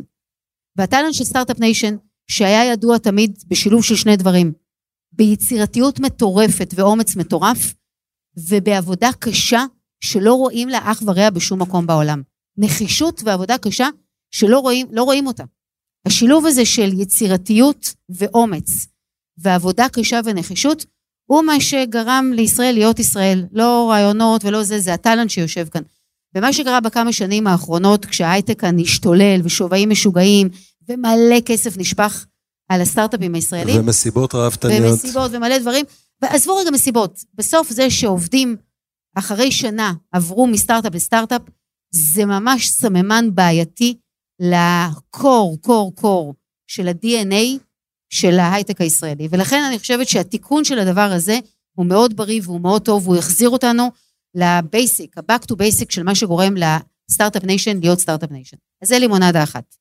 אבל הלימונדה עוד יותר אני רק רוצה להגיד, אני מאוד מסכים. אני בזמן, כאילו כשזה קרה, ראיתי הרבה חבר'ה צעירים בסביב, בסביב, בסביבות שלי, שאני כמנכ"ל לשעבר של חברת הייטק גדולה, הייתי מוטרד. באמת, אתה מגיע למקום עבודה, ראיתי כבר אחרי שלושה, ארבעה חודשים, הוא כבר חושב מה התחנה הבאה שלו. ככה לא מייצרים קריירה, ככה לא מייצרים אימפקט, זה דבר לא טוב, ואני באמת חושב שעכשיו יהיה תיקון חיובי. זה ממש כאילו אני ממש הרגשתי בתקופה מסוימת שזה ממש סכנה. הרגשתי שזה מקולקל, ממש מקולקל, כן. שזה ממש מסכן את העתיד של ההייטק הישראלי, שזה מסכים ממש מאוד. ממש מסוכן, ואני חושבת שבפרספקטיבה של זמן אנחנו נגיד תודה לאל שזה קרה, כי זה תיקן והחזיר אותנו למקום ש, שבו אנחנו צריכים להיות. אה, אז זה חתיכה אחת של הלימונדה. החתיכה השנייה של הלימונדה היא עוד יותר מגניבה, והיא קשורה קצת למה שעושה אותנו באמת מיוחדים. בגדול, הישראל, ההייטק הישראלי, הטאלנט הישראלי, הוא מצטיין כשהעולם לא מושלם. כשהכול מושלם, אנחנו לא ממש מביאים edge. כשהדברים שבורים, זה השלב שבו אנחנו, ההאקריות שלנו, האומץ שלנו, זה שאנחנו מזהים הזדמנויות, אבל עוד יותר גדול מזה, זה שאנחנו רצים אחרי הזדמנויות נורא נורא מהר, זה מה שעושה את ישראל לכזאת משמעותית, ולכן תמיד כשדיברו על זה שישראל היא כבר לא start-up nation, היא scale-up nation, תמיד הרמתי את היד ואמרתי, בולשיט. זה מדהים שיש כאן חברות גדולות, אבל מה שגורם לישראל להיות ישראל זה זה שהיא בונה סטארט-אפים. זה זה שהיא עושה disruption. ובתקופה שהכל שבור בה, היא תקופה שמייצרת הזדמנויות להייטק נקודה הישראלי. מעניינת. וזה המקומות שבהם אנחנו פורחים בעיניי. ואז אני רוצה להגיד לכולכם, כי אני לא יודעת מי כאן עובד אה, היום בחברה שעושה תהליכי התייעלות. מי עובד בחברה שעושה תהליכי התייעלות? וואי, שמקצצת, מזל. מקצצת בעלויות. מקצצת, מקצצת עובדים, מקצצת עלויות, לא? יש לכם המון מזל, וואו, מלא מזל. בטח היא כבר הרימה אה, והתחרתה. אז פה כן, ממש. ואני רוצה להגיד לכם משהו על תהליך של התייעלות שהוא בעיניי מרגש, ואני יודעת שכאילו התייעלות ומרגש, מה הקשר בין השניים? התייעלות זה נשמע הדבר הכי מבאס ולא מרגש שיש. במינימום כאילו משעמם, ואני חושבת שהוא גם מרגש וגם לא משעמם. אז כשחושבים על התייעלות בארגון, אפשר לחשוב עליה מהמשקפיים של סמנכ"ל הכספים. יש כאן סמנכ"לי כספים או אנשי כספים בחדר? אוקיי. אז אה, בגדול, די משעמם באמת. זה לקחת את האקסל ולהתחיל לחתוך בו שורות, אוקיי? כאילו, את זה נוריד, את זה נוריד, את זה נוריד. עבודה גם די מבאסת וגם די משמימה, אה, ו- ולא מרגשת, אי אפשר להגיד עליה מרגשת, אבל חשובה ממש, ממש חשובה. אז זה חתיכה אחת, כל חברה שעושה התייעלות צריכה לעשות אותה. אבל אם עוצרים שם, קיצצת בכמות כוח האדם שלך, קיצצת בהוצאות שלך, אז הכי טוב שאתה יכול לדמיין, אם בשמה, אם שמה מסתיים תהליך ההתייעלות, הכי טוב שאתה יכול לדמיין, זה שתצליח להמשיך לעשות את כל מה שעשית קודם, בפחות עלות. נכון? זה כאילו הכי טוב שאתה יכול לדמיין. שזה אומר שאתה מרוויח יותר, כי אתה עושה את מה שעשית קודם, בפחות כסף. אחלה, צ'ק. צריך לעשות משעמם. הנה החלק המעניין באמת. השאלה המעניינת היא האם אפשר לא לעשות את מה שעשיתי קודם ביותר יעילות, אלא האם אני יכולה לעשות יותר? האם אני יכולה לצמוח אחרי שאני מצמצמת? אחרי שאני מפטרת, אחרי שאני מורידה עלויות? האם אחרי זה אני יכולה לייצר יעדי צמיחה לארגון שלי? וארגון שחושב על המשימה בצורה כזאת מחויב ללחשוב מחוץ לקופסה. ואז התפקיד הכי חשוב של מי שצריך להוביל דבר כזה בארגון, הוא כבר לא איש הכספים, אלא מי? האנשים היצירתיים בארגון. כי הם צריכים להמציא קצת את הארגון מחדש. הם צריכים להמציא את איך שהארגון עובד. כי פתאום לארגון יש פחות משאבים, והוא צריך לצמוח. אז איך אתה עם פחות משאבים ממקודם, ממשיך לצמוח. וכדי לפתור את המשוואה הלא פשוטה הזאתי, אתה חייב לשנות את הדרך שבה אתה עובד. עכשיו, אני אומרת משהו שלנו כישראל, אמור להיות לנו שפת אם. כי זה הסיפור של ישראל. לא של start-up nation של ההייטק, של ישראל כמדינה. מה שגרם לישראל להיות מדינה זה כי לא היה כאן, היה מחסור. היה מחסור במים, היה מחסור בקרקע פורייה, היה מחסור בכסף, היה מחסור בכלכלה, היה מחסור בשלום, היה מחסור בהכל. הסקרסיטי הזה, המחסור, הוא מה שהצמיח את החדשנות ואת את מדינת ישראל. אפלטון אמר, הקורח הוא אבי ההמצאה. אה? הקורח הוא כן. אבי ההמצאה. בדיוק. בגדול, מחסור זה הדבר שהוא הכי דוחף בסוף אינובציה. ואני אסיים אולי בסיפור ממש מגניב, שכשאמרתי את זה למישהו, אז הוא אמר לי, את מה זה צודקת, יש לי סיפור. אז הנה סיפור. אה, שוברים שורות, אה, למי שלא ראה סדרה משובחת, אז תלכו לראות. כבר לא אשאל אתכם אחרי שקודם לא הרמתם יד, אז אני לא שואלת. מי שראה מעולה ומי שלא ראה תלכו לראות. אה, אחת, אחת מסדרות המופת שיש של הטלוויזיה, שוברים שורות. בעונה שלוש, פרק 10. עונה 3, פרק 10. נגמר להפקה הכסף. נגמר. זה עוד לפני שהסדרה הייתה כזאת מפורסמת, כן? אז נגמר להם הכסף, אז הם הלכו לגייס כספים, אבל נגמר הכסף והיה צריך לצלם את פרק 10. אה, במקור פרק 10 היה אמור להיות בהמון לוקיישנים, היו אמורים להיות בו איזה 30 שחקנים ואיזה 200 ניצבים, אבל לא היה כסף. אז מה עשו? שלחו את כל השחקנים הביתה, השאירו שניים, שלחו את כל הניצבים, אמרו אין ניצבים, ובמקום 20 לוקיישנים או 30 לוקיישנים, צילמו אותו בחדר עלוב, סגור, בלי חוץ, בלי כלום, חדר סגור. וזה הפרק שזיכה את הסדרה הזאת באמי. זה הפרק שבזכותו Breaking Bad, שוברים שורות, הפך להיות הסדרה, סדרת המופת שהיא היום. סקרסיטי, מחסור, דוחף לאינוביישן. וזאת ההזדמנות הגדולה, וזה איפה שישראל. יודעת לנצח. יותר מזה, אפילו מחקרים כבר, מכיוון שאנחנו למודי משברים, הרי כל הזמן יש סייקלים של up and down בכלכלה, ועוד שאלה שלא נשאלת קהל, מי היה פה בשנת 2000 בבועה שהתנפצה.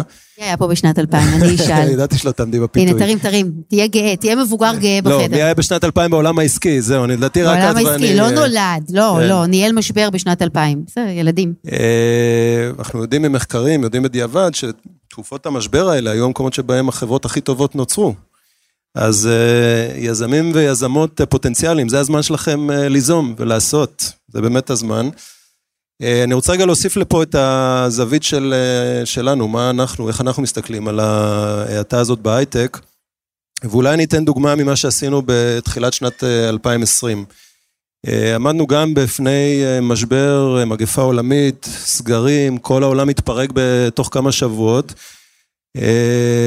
וראינו תופעה מאוד מאוד מדאיגה, ראינו שחברות סטארט-אפ מצוינות, המשקיעים שלהם הפסיקו להזרים כסף, המשקיעים נכנסו לפריז, לא ידעו מה קורה בעולם, אמרו, יושבים על הכסף, לא מזרימים כסף לחברות, וממש ראינו סכנה של מאות רגע, אני סטארט-אפים. צריך להסביר מה זה אומר לא מזרימים כסף. לא הקרן הון. סיכון התחייבה לתת כסף לחברה, היה הסכם השקעה, והיא אמרה, אני לא הולכת לתת לכם את הכסף. בסדר? זה קרה. בתחילת שנת 2000 במדינת ישראל, סטארט-אפים גייסו כסף, והקרנות הון סיכון אמרו, סורי, סורי, אין כסף. סורי, לא. וחברות ממש טובות היו ממש נזרקות אוטוטו מתחת לגלגלים. אה, וקיבלנו קופסת קורונה, זוכרים את המונח הזה? 650 מיליון שקל, ותוך שלושה חודשים אה, הזרמנו אותם לחברות טובות שראינו שהרנווי שלהם, כלומר כמה כסף יש להם עדיין לשלם משכורות, היה עד אה, שלושה חודשים. התנינו את ההזרמה של הכסף הזה בזה שגם המשקיע יורד מהגדר ושם כסף. וביחד הכסף שלנו והכסף של המשקיעים שירדו מהגדר נתן כבר runway של מעל 12 חודש. ובמידה רבה, אה, אנחנו נחקור את זה בצורה אקדמית, במידה רבה זה מה שגרם לזה שההייטק הישראלי לא נכנס למיתון בתקופת הקורונה, אלא דווקא פרח בצורה מטורפת אה, בצורת, בתקופת המיתון, תקופת הקורונה, סליחה. אה, אני מקווה שלא נגיע לשם הפעם. אני גם אנחנו לא ממש. שם, אני מקווה שלא נגיע לשם. אנחנו נעשה לימונדות מהלימון. נעשה לימונדות כמו שאמרת, אה, אבל אני חושב שאם נגיע לשם אנחנו נצטרך אה, להפעיל להם כלים.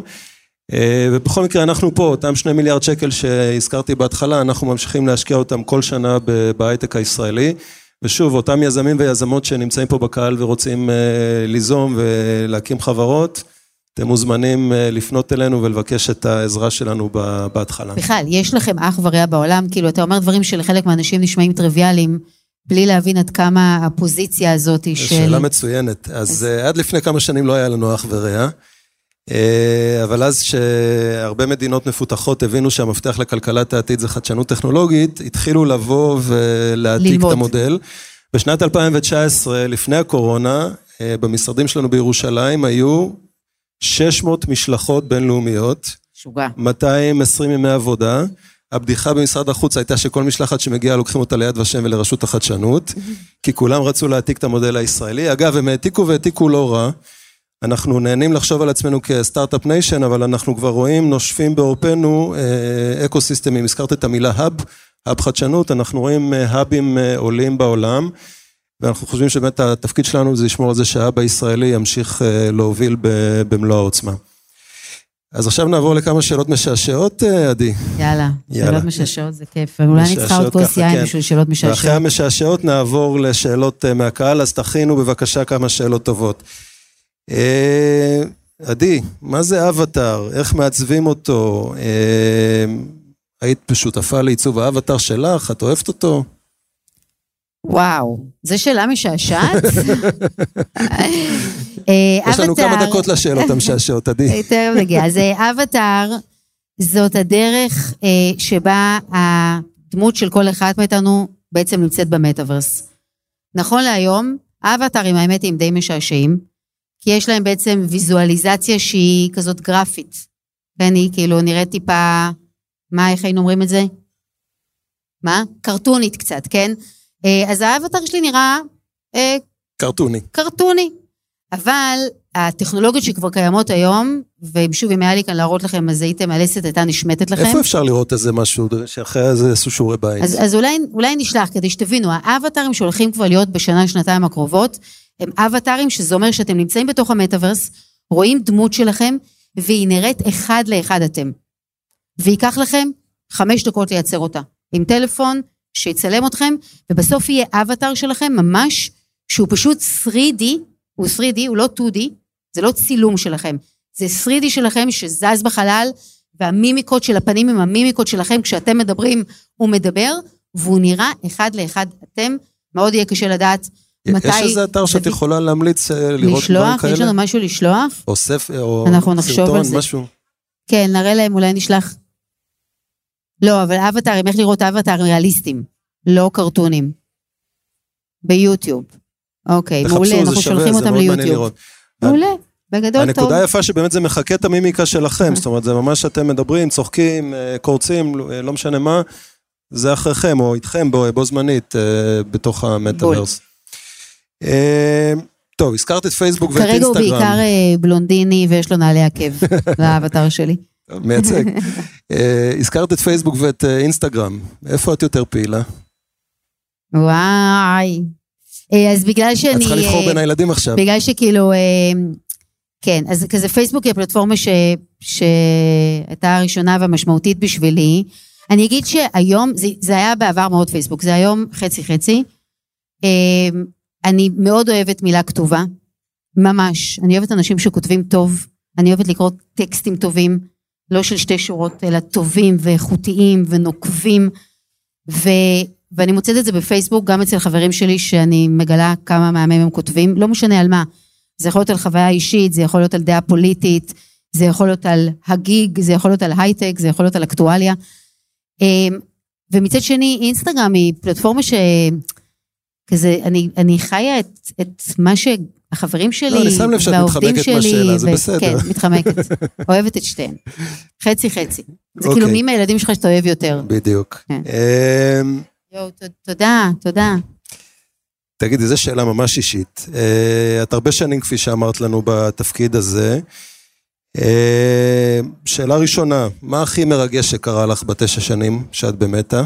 איזה אירוע הכי ריגש אותך? ולא, זו שאלה קשה. אה, ואת יודעת, התפקיד הזה הוא חלום בעיני רבים. מה, תמשיכי עוד 20 שנה במטא, מה החלום הבא אחרי זה? יש לך איזה חלום? אמ, אז האמת היא ששני הדברים שריגשו אותי אולי גם קצת קשורים לחלום. אז מה זה שני דברים? ריגשו אותי, מרגש אותי כל יום משהו. בגדול אני בן אדם מתרגש, כמו שאתם שומעים. אז, אה, אז מרגשים אותי המון דברים, אבל אולי כזה לבחור שניים מתוך ההרבה. אז אחד, זה כל סיטואציה שבה אנחנו צריכים לייצג את ישראל בעולם ובחברה. אמרת שהיו 600 משלחות, מגיעות אלינו משלחות מכל העולם. אז לדעתי זה כזה יד ושם, אה, אתם ואז, ואז אצלנו.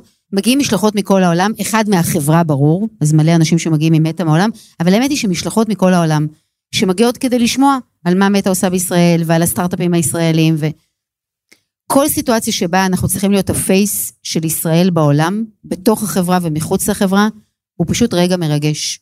זה כאילו, אני, זה, זה אני כל הזמן אומרת עם סבא וסבתא שלי ששרדו את התופת באירופה והגיעו לכאן והקימו את המדינה, הם היו יכולים לשמוע אותי מדברת על ישראל בכזאת גאווה ועם עם ברק בעיניים ועם הרבה פעמים דמעות, שכל משלחת כזאת רואה, כי אי אפשר to fake it, ומספרת בכזאת גאווה על, ה, על האירוע המטורף הזה שנקרא ישראל. עכשיו את מרגשת אותי, עדי, זה לא עניין, כי אני נזכר גם בכמה אירועים כאלה. כן, אז יש לנו כאלו. אז כן. אני חושבת שזו הזכות הזאת להיות ישראל בעולם. לייצג את מטא בישראל זה נורא נורא מרגש. לייצג את ישראל בעולם זה יותר. יותר מזה, כשאתה מייצג את ישראל בעולם, אה, קורה לך משהו אה, מוזר.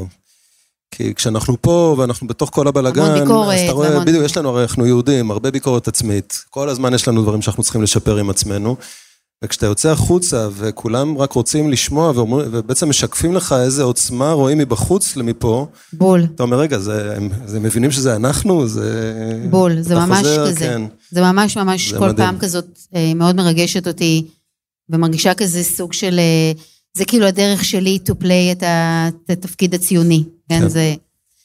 ואולי האירוע השני היה, אה, כאילו, ה- הפלטפורמה שלנו עושות המון בארץ, יש כאן קהילות משוגעות, וכאילו, באמת דברים מטורפים, אבל אולי דוגמה אחת שכזה נגעה בי מאוד, הייתה כשניסינו לחשוב איך ממנפים את פייסבוק ואת אינסטגרם, אה, בכלל סושיאל נטוורקס, לסיפור של אה, שימור זיכרון השואה, ואולי יותר מזה, הסיפור של, ה, של הניצולים.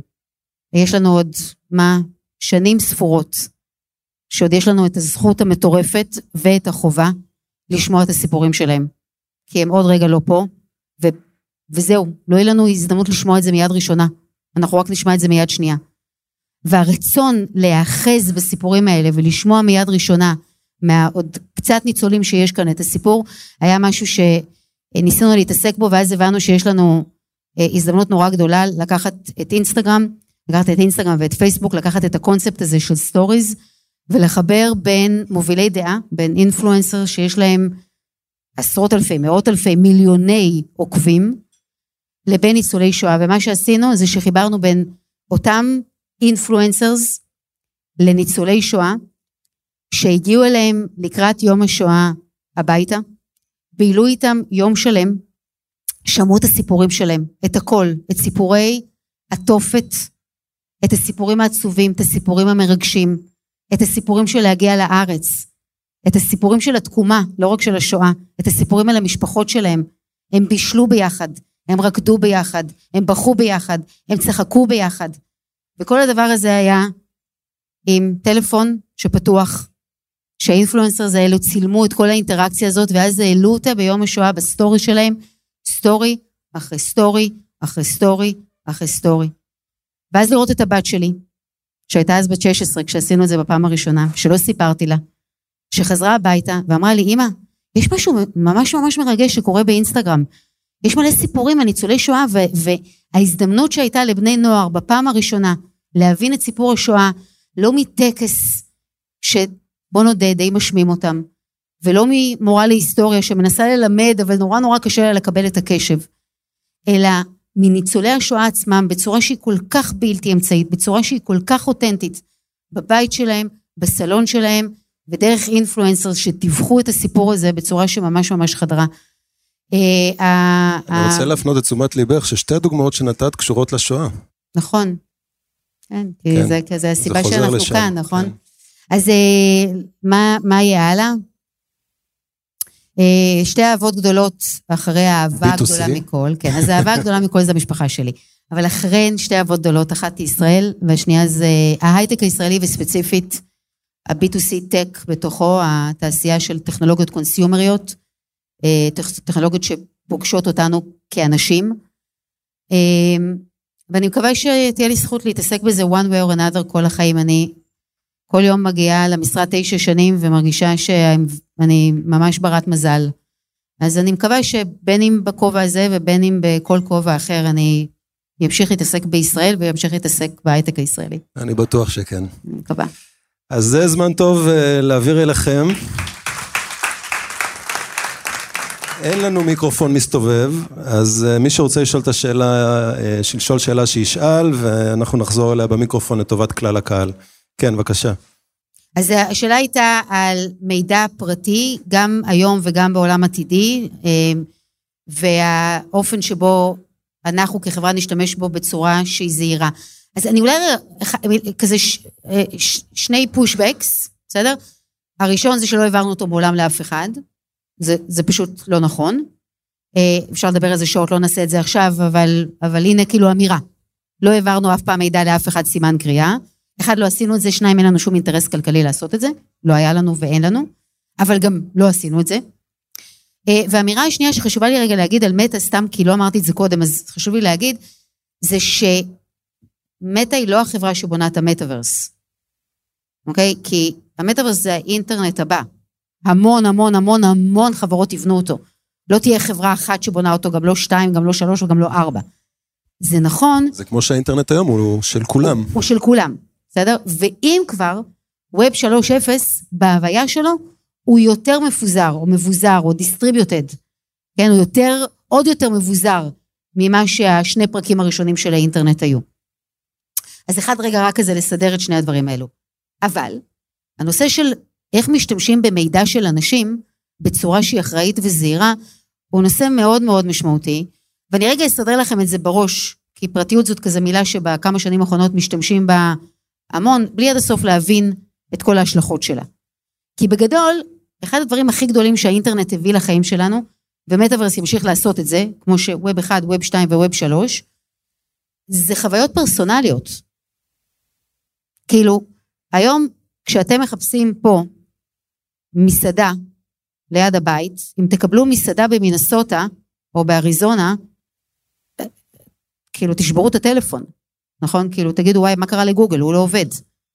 זה כבר לא נראה לנו הגיוני ובצדק בעידן של האינטרנט של היום וכל ורסיה עתידית שלו, שהחוויות שאנחנו נחווה יהיו חברות, חוויות גנריות, אנחנו רוצים חוויות פרסונליות. אנחנו רוצים שהווייז ידע מאיפה אנחנו נוסעים ולאן אנחנו נוסעים, אחרת הוא לא יכול לעבוד. אנחנו רוצים שהפיד שלנו יראה לנו את החברים שלנו, ולא אנשים שאנחנו לא אוהבים, או תוכן שרלוונטי לנו ולא תוכן שלו, ועוד מלא מלא מלא מלא דוגמאות אחרות. בסוף האינטרנט הביא לנו חוויות פרסונליות בכל תחום של החיים, בתחום של חינוך ובתחום של ידע ובתחום של תקשורת ובתחום של אנשים, בכל תחום הוא מייצר לנו חוויות שהן פרסונליות ואנחנו, זה משביח את החיים שלנו. זה הופך אותם להיות הרבה יותר יעילים ויותר אפקטיביים ויותר רלוונטיים. אז מצד אחד אנחנו רוצים personalized experience, הסיפור של personalized experience הוא קדוש. אנחנו רוצים שהספוטיפיי ידע את הטעם שלנו במוזיקה, נכון? כי דע, זה הציפייה שלנו מהטכנולוגיה היום, שהיא תכיר אותנו ותשפר לנו את החיים ותדע מי אנחנו, ולא תציע לנו דברים או תיתן לנו דברים שלא רלוונטיים לנו. מהצד השני, פרטיות נורא חשובה לנו. דרך אגב, עשור אחורה כשהאינטרנט יצא לעולם, פרטיות לא עניינה אף אחד. כל מה שרצינו זה כמה שיותר חוויות פרסונליות, ולא עניין אותנו פרטיות. ובשנים האחרונות, ובצדק, וטוב שכך, הנושא של פרטיות גם מעניין אותנו. עכשיו הנה הבעיה, פרטיות ו-personalized experience, שני דברים מתנגשים. כדי שהחוויה תהיה כמה שיותר פרסונלית, צריך דאטה. אם לא נותנים דאטה, היא לא יכולה להיות פרסונלית. זה שני דברים מתנגשים. ומה יגרום למשוואה הזאת, שמאוד קשה לפתור אותה, שגם יהיו לנו, כי אנחנו היום קצת חזירים, אנחנו בני אדם, קצת חזירים. אנחנו גם רוצים חוויות פרסונליות, ואנחנו גם רוצים פרטיות. איך פותרים את המשוואה הזאתי? מישהו יודע? personalized experience ומצד שני פרטיות? כן, אז אחד בקרה, נכון, אז כאילו בקרה ורגולציה, אבל יותר מהכל. כן, יזמות, אבל של מה? בגדול, בגדול, בגדול, אחד, טכנולוגיה תפתור את הדבר הזה. מה שיפתור את הקונפליקט של בין הרצון שלנו לצ... לצרוך חוויות פרסונליות לבין הרצון שלנו לשמור על הפרטיות שלנו, מה שיפתור את המשוואה הזאת, שהיא כאילו נראית לא פתירה, זה טכנולוגיה ובעיקר בינה מלאכותית. AI הוא מה שיאפשר לנו לצרוך חוויות שהן פרסונליזד בצורה שמשתמשת בהרבה פחות דאטה ממה שהיה צריך קודם. עכשיו הדבר הזה נכון גם לגבי הדברים שאתה שואל עליהם וזה שאלות מאוד מאוד טובות ואני חושבת שזה קצת מתכתב למה שדרור שאל קודם איזה בעיות המטאוורס יביא איתו והוא יביא איתו המון סוגים של בעיות פרטיות היא אחת מהן אבל היא לא היחידה וזאת אחת הסיבות שהיום כשאנחנו מתחילים אנחנו יחד עם עוד המון חברות מתחילים לכתוב כזה, זה האות הראשונה של הפרק הבא, של הספר הזה שנקרא הפרק הבא של האינטרנט, באמת האות הראשונה, אנחנו עושים את זה יחד עם הרגולטור. להבדיל מהפרק הראשון של האינטרנט ולהבדיל מהפרק השני של האינטרנט, שהרגולטור קצת ישב בצד והיה בשוק. בפרק השלישי של האינטרנט אנחנו מתחילים כל כך מוקדם, והדבר הראשון שכולנו עשינו, לא רק אנחנו כמטה, היה להגיד לרגולטור בוא תיכנס פנימה ובוא נכתוב את האות הראשונה הזאת ביחד. עכשיו, עולם שבו יהיו לנו חוויות שהן מטורפות ופרסונליות ויהיה בהן אפס שימוש בדאטה, חבר'ה, לא קיים. זה קצת להגיד, אני רוצה לאכול עוגה עם מלא שמנת ובלי קלוריות. לא הולך. אבל עולם שבו אפשר לאכול עוגה ממש טעימה, ושהיא תהיה עם הרבה פחות קלוריות, שהמחיר של שימוש ביותר מדי דאטה, הוא יהיה מחיר שאנחנו נקטין אותו, ונשתמש בהכי פחות דאטה שאפשר, ובכל זאת נייצר חוויות מטורפות, כמו שכולנו רגילים אליהם, וכמו שכולנו נרצה בעתיד, כי החוויות שנרצה בעתיד הן הרבה יותר משוגעות מהחוויות שיש לנו היום. הוא ממש אגב, ממש אגב, את העוגה עם המעט. קלוריות, כבר עובדים על זה בחברת פודטק בישראל. ברור, ברור. ביקרתי בחברה לפני כמה שבועות שעושה סוכר, שבכמות שהיא 1 חלקי 3,000 מגרגר סוכר קיים, מביאה את אותה מתיקות של סוכר רגיל. תחשבי על זה. איך אפשר לאכול עוגה מתוקה. אה, אבל אני חושב, החשש הוא קיים, אני חושב שגם, עדי, את התייחסת לזה קודם, אה, כל טכנולוגיה יש בה סיכון, וקודם כל כאזרחים וכמשתמשים בטכנולוגיה הזאת, אנחנו צריכים להיזהר במה שאנחנו עושים כבר היום, לא במטאוורס.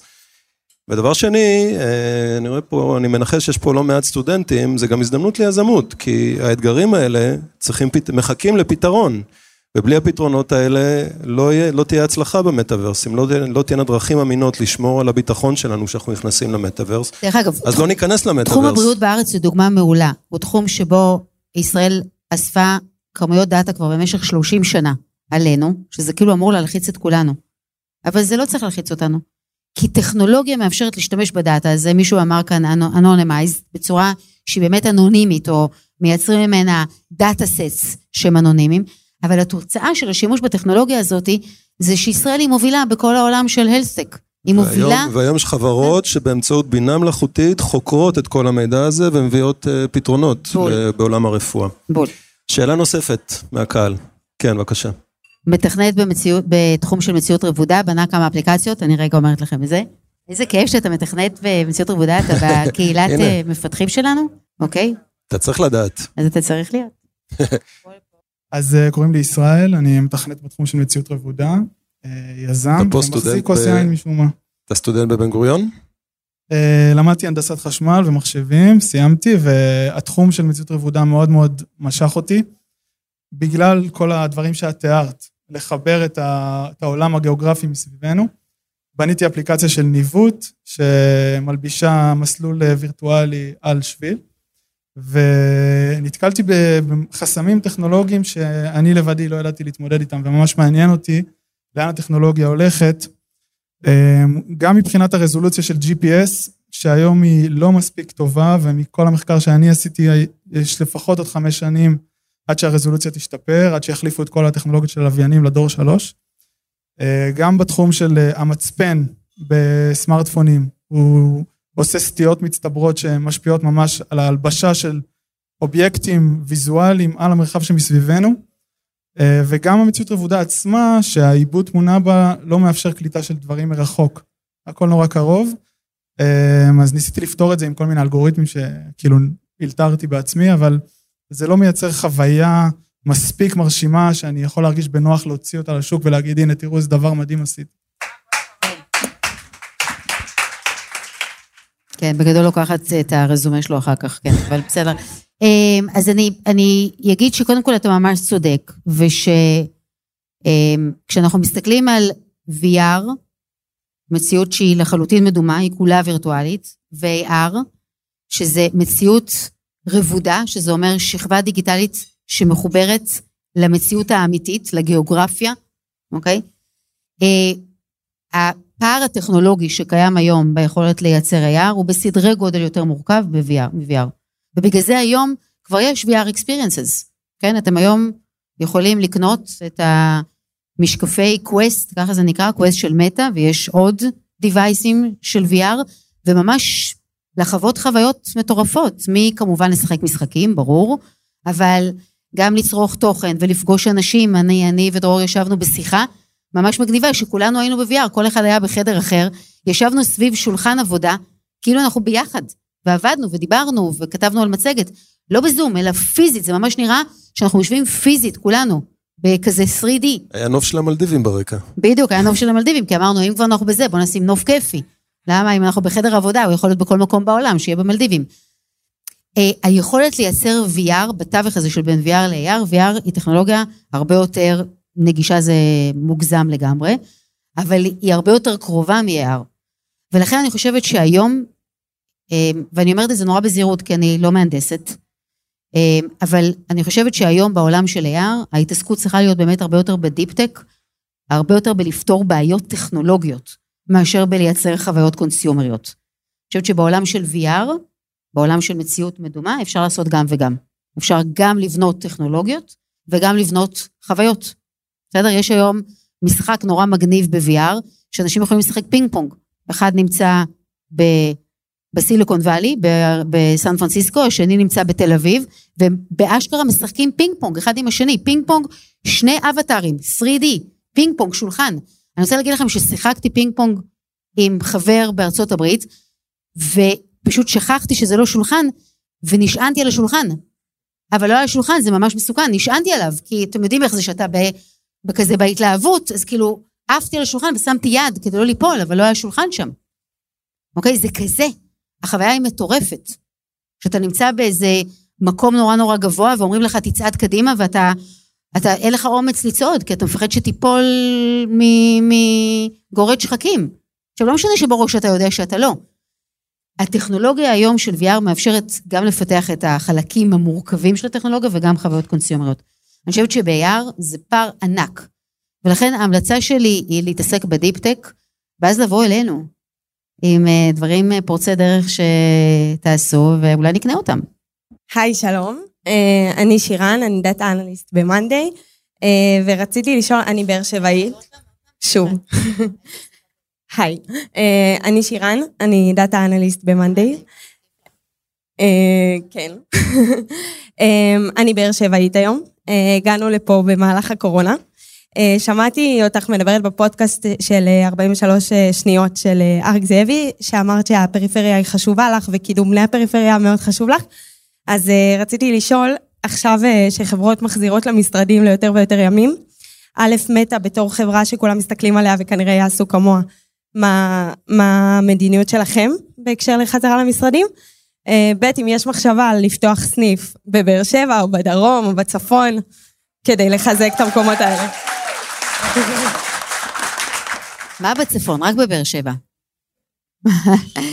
אה, אה, כן.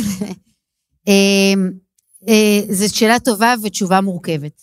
כי הנה, הנה, לא, אמיתית, הנה ההתפכחות. אז בתקופה של הקורונה, כאילו, הייתה לנו התגלות לכולנו, של עבודה מהבית. כאילו, פתאום נפתחו לנו עיניים. אני רוצה רגע להגיד לכם משהו. אני, שלפני הקורונה, עדי שלפני הקורונה, היה מגיע אליי עובד או עובדת. טופ, טופ, טופ. טופ לימודים, טופ צבא, טופ ניסיון, כאילו הכי הכי הכי טובים. ממש, כזה best best candidate. והיו אומרים לי, תקשיבי, אנחנו צריכים יום לעבוד מהבית. בחיים לא הייתי אפילו מדמיינת לגייס אותם. show him the door, מה שנקרא. כן, זה בכלל לא היה אופציה. כן? ואז התחילה הקורונה, וממש חשבתי על עצמי בתור פרימיטיבית, אני כאילו ממש זכרתי את עצמי עם המחשבה הזאת, אמרתי, איזה הזויה את. איזה הזויה, שאם היה מגיע מועמדת או מועמד, שהיו אומרים שהם יום בשבוע צריכים לעבוד מהבית, לא היית שוקלת אותם, איזה מטורף. אז הקורונה פתחה לנו בבת אחת פתח לעולם חדש. מדהים, מרגש, שבו אה, מישהי מבאר שבע יכולה לעבוד במאנדיי, שהמשרדים שלהם בתל אביב, אבל עזבי במאנדיי. יכולה לעבוד בחברה שיושבת בסיליקון וואלי. יכולה לעבוד בכל מקום בעולם, אוקיי? זאת הזדמנות משוגעת, שהיא ממש מחוללת שינוי תשתיתי בכל אחד תפיסת העבודה, אבל יותר מזה, ביכולת שלך לגייס טאלנט מטורף מכל העולם. זה, זה, מש, זה שובר ממש את כל הפרדיגמות שחיינו איתם לפני הקורונה. הנה הבעיה. טכנולוגיה לא מספיק טובה. זום, התלהבנו ליומיים וחצי, די נאחס. די גרוע.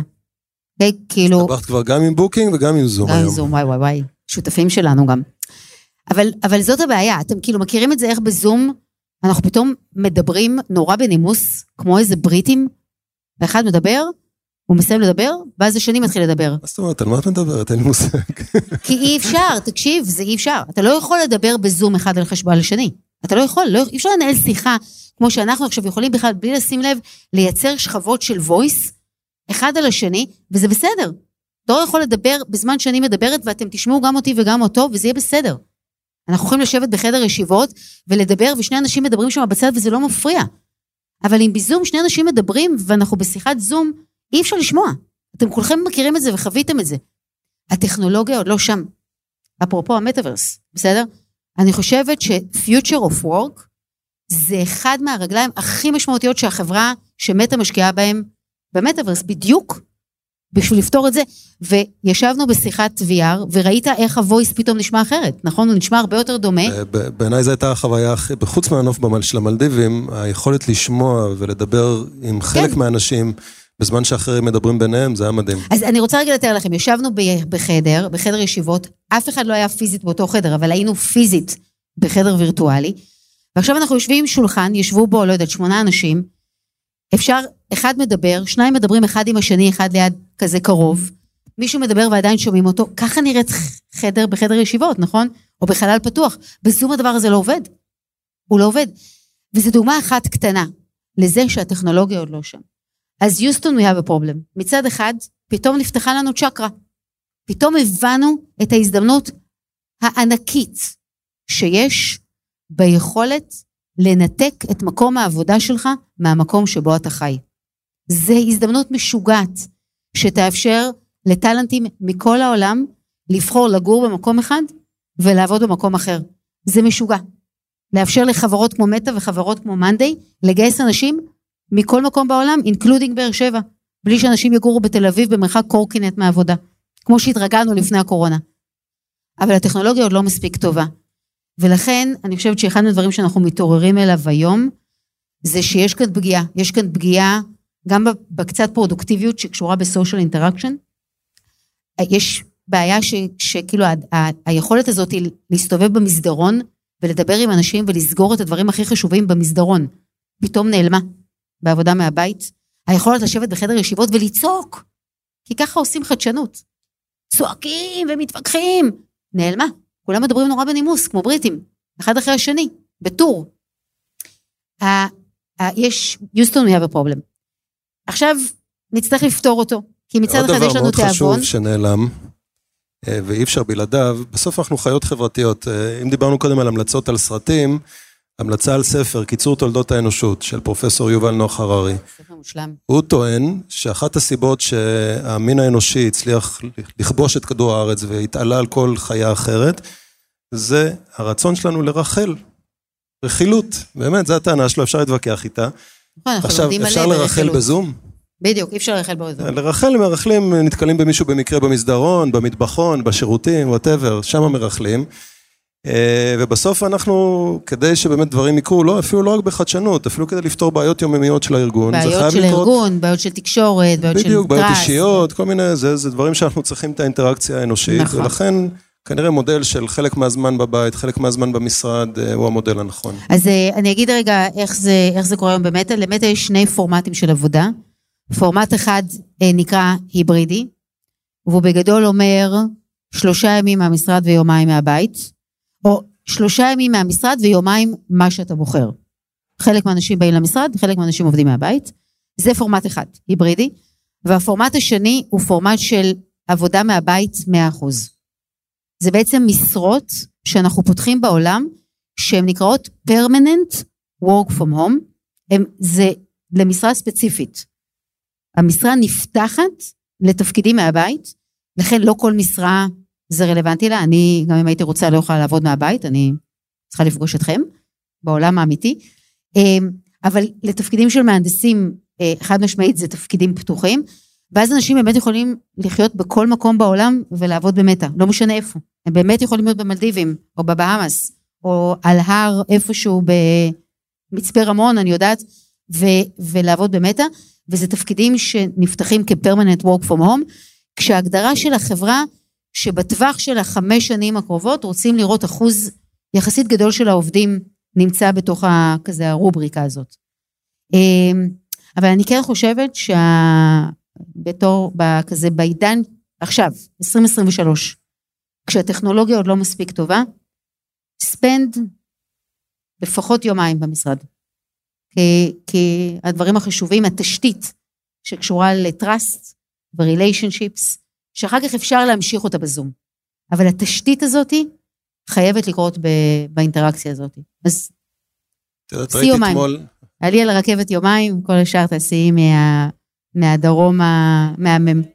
ראיתי אתמול משהו מגניב בעיתון, שממשלת ספרד עשתה ויזת עבודה חדשה לנוודים דיגיטליים. נכון. אתה יכול לנחות בספרד, לקבל ויזה לשנה, להיות במדינה, נווד לעבוד... דיגיטלי, זה נווד רעיון מעולה, דיגיטלי. אנחנו צריכים לעשות את זה גם. חשבתי לעצמי, תקשיב. אני הולך לדבר עם המינהל האוכלוסין, מה את. חושבת? מושלם. עכשיו לגבי אה, שלוחה פה בדרום, אני רוצה רגע לתת מהניסיון האישי שלי, בבניין 2 פה בגביע העם יש את השלוחה של רד. אה, אני פתחתי אותה בשנת 2014, והיה לנו המון המון חששות. ואגב, סגרתי אז מרכז פיתוח בבייג'ין, והחלטתי לפתוח אותו בבאר שבע, ואני רוצה לתת לך פה המלצה, כדאי לפתוח פה שלוחה של מרכז פיתוח. יש פה טאלנט מצוין, אנשים שיוצאים מהאוניברסיטה עם רעב, עם רצון לעשות, והיום זה מרכז פיתוח עבור רד שמביא המון המון הכנסות ממכירות אה, בעולם. יש לנו זמן לעוד שאלה אחת אחרונה. בבקשה, בוא, אתה יכול לבוא לפה ולשאול. קודם כל, תודה רבה על השיחה המעניינת. אה, אני רוצה לשאול על הרציונל של חברת מטא להיכנס דווקא לתחום של ה-VR, כי כרגע בעצם החסם שיש לרוב אוכלוסיית העולם אה, להיכנס לתחום ה-VR זה הדבר הזה, שהוא גם כבד ומסורבל, אה, וגם הוא יקר, והוא לא נגיש לרוב האנשים. אה, ונראה שזה גם הולך להישאר ככה בחמש שנים, את אמרת עוד עשר שנים זה יהיה כמעט לא מורגש. סביר להניח שבחמש שנים הקרובות זה עדיין ייראה ככה. השאלה, מה, מה הרציונל של מטא להמשיך ולהשקיע כל כך הרבה משאבים בדבר הזה, אם בחמש שנים הקרובות הם הולכים להיות לבד, פחות או יותר לבד. אני יודע שהאיחוד האירופי עשו כנס אה, אה, במטאוורס לפני כמה חודשים, והגיעו לשם שישה אנשים, כנס של האיחוד האירופי, ואחרי כמה דקות המארגן נשאר לבד. חמישה נטשו והוא נשאר לבד. אז מה, מה בעצם הרציונל? אז קודם כל זו שאלה מעולה. אמ, אני אגיד שב-2007, כשאפל השיקו את הטלפון הסלולרי שלהם, סטיב בלמר, שהיה מנכ"ל של מייקרוסופט, אמר שאין שום סיכוי לאייפון להצליח, אין שום סיכוי שהמכשיר הזה יצליח להגיע ל scale, אמ, ושהוא בין היתר, בגלל שהוא מאוד יקר ומה ממש אפשר לעשות איתו. ושיש כל כך מעט אנשים שמשתמשים בו. אמ, אז אני חושבת שאנחנו נמצאים בתקופה הזאת, אוקיי? והשאלה היא על, כאילו אפשר לבוא ולהגיד למה VR ולא ישר AR, כי בסוף בסוף, Augmented Reality, מציאות רבודה, זה ה-Holy Grail של הפרק השלישי של האינטרנט, אוקיי? יותר מ-VR. אבל בדיוק כמו שנאמר כאן קודם, AR זה טכנולוגיה שעוד הפערים שיש לנו לפתור הם הרבה יותר גדולים. וקצת לחשוב על זה, טיפה כמה שנים קדימה, אנחנו יכולים לחשוב קצת על העולם של VR, בתור המחליף של המחשב בבית, של הלפטופ שלנו, המחשב הביתי, כשאנחנו נכנסים הביתה ורוצים לעבוד בשקט בחדר, או בחדר במשרד, ואנחנו רגע מתנתקים ומתחברים לתוך סביבה שהיא סביבה שהיא, יש בה כזה all in, כן, אנחנו כולנו בתוכה. לעומת ה-AR שהוא בעצם יהיה התחליף של הטלפון הסלולרי, שהוא יהיה 24/7, כל הזמן איתנו, ויאפשר לנו לצרוך אינטרנט בכל מקום, בכל הזמן. אז אני חושבת שבסוף היום, עשור מהיום, יהיה לנו חוויות VR, יהיה לנו חוויות AR, ודרך אגב, יהיה לנו גם הרבה חוויות שהן איזשהו מיקס של הדבר הזה, ואנחנו קוראים לזה מיקס ריאליטי, שהוא מחבר בין VR ל-AR. זה התחלה, אוקיי? והמכשירים מאוד גדולים, הם דרך אגב לא מאוד יקרים, ה Quest לא הזה, ה Quest הזה הוא ספציפית יקר, אבל ה Quest הרגיל עולה עכשיו 300 דולר, 299, אני לא זוכרת כמה, כן? אז הוא, הוא לא מאוד יקר בתור device, הוא לא זול, אבל הוא לא מאוד יקר. ובסוף, ככל שהדבר הזה מתחיל להחליף מחשב, ו/או מתחיל להחליף טלפון סלולרי, שזה שוב ה-Holy Grail, אנחנו כבר בעולם שהוא מגרש משחקים אחר לגמרי. למה מטא עושה את זה? זאת שאלה טובה. כאילו, אני חושבת שעד היום מטא הייתה שחקנית שעשתה רק אפליקציות, נכון? והיא לא הייתה אף פעם שחקן של פלטפורמה.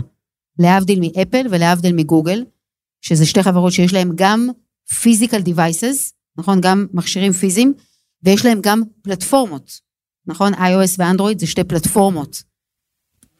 פייסבוק היא חברה שעד היום, או מטא היא חברה שעד היום פיתחה אפליקציות ענקיות, משמעותיות, משנות עולם. דרך אגב, לא יודעת אם מישהו כאן יודע כמה משתמשים חודשיים יש למטא היום. מישהו יודע? 3.7 מיליארד monthly active users, unique users. זה בגדול חצי מהעולם, אוקיי? זה כזה הקבוצה. פייסבוק בלו אפ, מישהו יודע? כמה monthly active users? שלושה. שלושה מיליארד אנשים כל חודש נמצאים בפייסבוק, בבלו אפ, באפליקציה הכחולה. כן, שני מיליארד כל יום. מספרים אסטרונומיים. אבל מעולם לא היינו שחקן ששיחק לא בצד של ה-devices שדרכם ניגשים לאינטרנט, ולא בצד של הפלטפורמות. ואני חושבת שהחברה רוצה, בפרק השלישי של האינטרנט, ולא להיות רק חברה שמפתחת אפליקציות. אז זה קצת השאלה, למה זה מעניין אותנו. אבל העולם של VR והעולם של AR הם בסוף יהיו איזה ריינג', איזה מנעד של חוויית וירטואל כוללת, מול חוויית וירטואל שהיא מתכתבת עם העולם האמיתי. אני רוצה רגע לחבר את זה למשהו שאמרת קודם, אה, עדי, ושמאוד הסכמתי לו, שחברות שלא ממציאות את עצמן מחדש כשיש אה, שינוי טכנולוגי כל כך גדול, בסוף אה, מאבדות את המובילות שלהם ואפילו נעלמות, מה שאמרת על Booking. Mm-hmm. ואני זוכר, כשצוקרברג הכריז על המטא, אמרתי לעצמי, וואו, זה כאילו חברה שמהמרת את כל העתיד שלה על המשהו, על הדבר הבא, מה שהיא מאמינה שהוא הדבר הבא. אגב, כשאתה עושה כזה דבר זה סיכון מטורף, יכול להיות שאתה מהמר, כשאתה, זה סיכון שיכול גם להיכשל. אבל אם אתה באמת רוצה להישאר מוביל, אין לך דרך אחרת. אם אתה לא קופץ מספיק מוקדם למשהו חדש, זה לא שאחרי זה אתה יכול לתקן.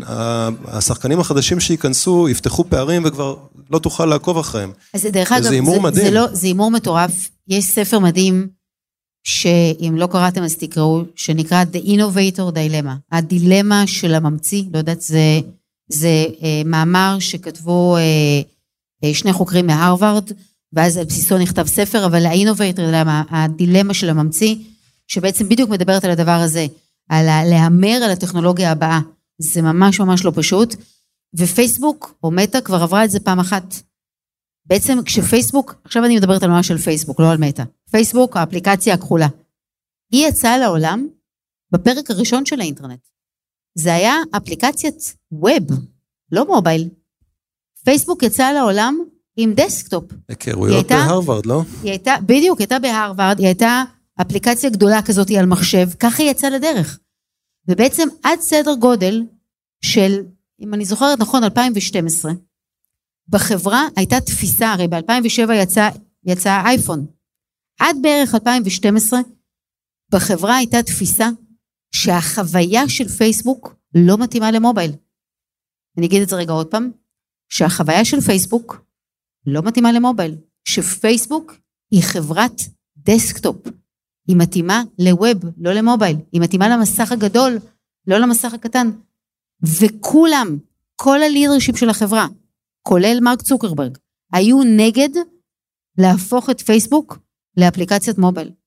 ויום אחד, כשעשו Q&A עם כל העובדים בחברה, כזה מרק צוקרברג ישב כמו שהוא יושב כל יום שישי, היום הוא עושה את זה בימי חמישי, אבל אז זה היה ימי שישי, בארבע אחר הצהריים, מזמין את כל העובדים של החברה, מישהו הרים את היד, מישהו ממש צעיר, שרק הצטרף לחברה כמה חודשים קודם, ככה הסיפורים מספרים, הרים את היד ואמר, אני לא מבין למה אנחנו לא עושים מובייל. העולם הולך למובייל, אנחנו בערך ב-2012, 2011.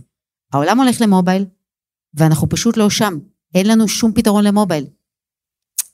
אה, אז הוא שאל את מרק, למה? ואז מרק התחיל לענות לו, כי כל ה-UI שלנו מתאים ל desktop, לא מתאים ל mobile. ותוך כדי שהוא ענה את התשובה, הוא שמע כמה היא נשמעת מפגרת. הוא הלך, כמה היא בתוך הקופסה? כמה היא בתוך הקופסה. והוא השבית את החברה לשלושה חודשים. זה אומר, היה, היה code freeze בחברה. במשך שלושה חודשים החברה לא פיתחה שום דבר חוץ מ mobile. שלושה חודשים אחרי זה הושקה mobile app של פייסבוק, שהפכה להיות חברת האפליקציות הכי גדולה בעולם, אוקיי? לא יודעת אם מישהו מכם אי פעם יסתכל איך נראה ה desktop שלנו. אנחנו mobile company. אבל אם לא היה תפיסת עולם של איך משבשים את עצמנו, איך חושבים מחוץ לקופסה, פייסבוק לא הייתה כאן היום. אז למה VR? למה AR? כי בעוד עשר שנים, מי שלא יהיה שם, מי שידבק ויבוא ויגיד, גם בעוד עשר שנים ככה יהיה האינטרנט, לא יהיה כאן. מסכים לגמרי. אה, עדי, כשראיתי את השאלות שהכינו לנו לערב, הכינו חמש שאלות. אמרתי, איך אנחנו נמלא שעה שלמה עם הדבר הזה? והנה אנחנו שעה ושלושת רבעי אחרי, ונראה לי שאפשר עוד uh, להמשיך. היית מרואיינת נהדרת, יו, היית מראיין מהמם. תודה, אני מקווה שנהנתם. פעם הבאה אני מראיינת ואתה מרואיין. יאללה, בכיף. יאללה, דיל.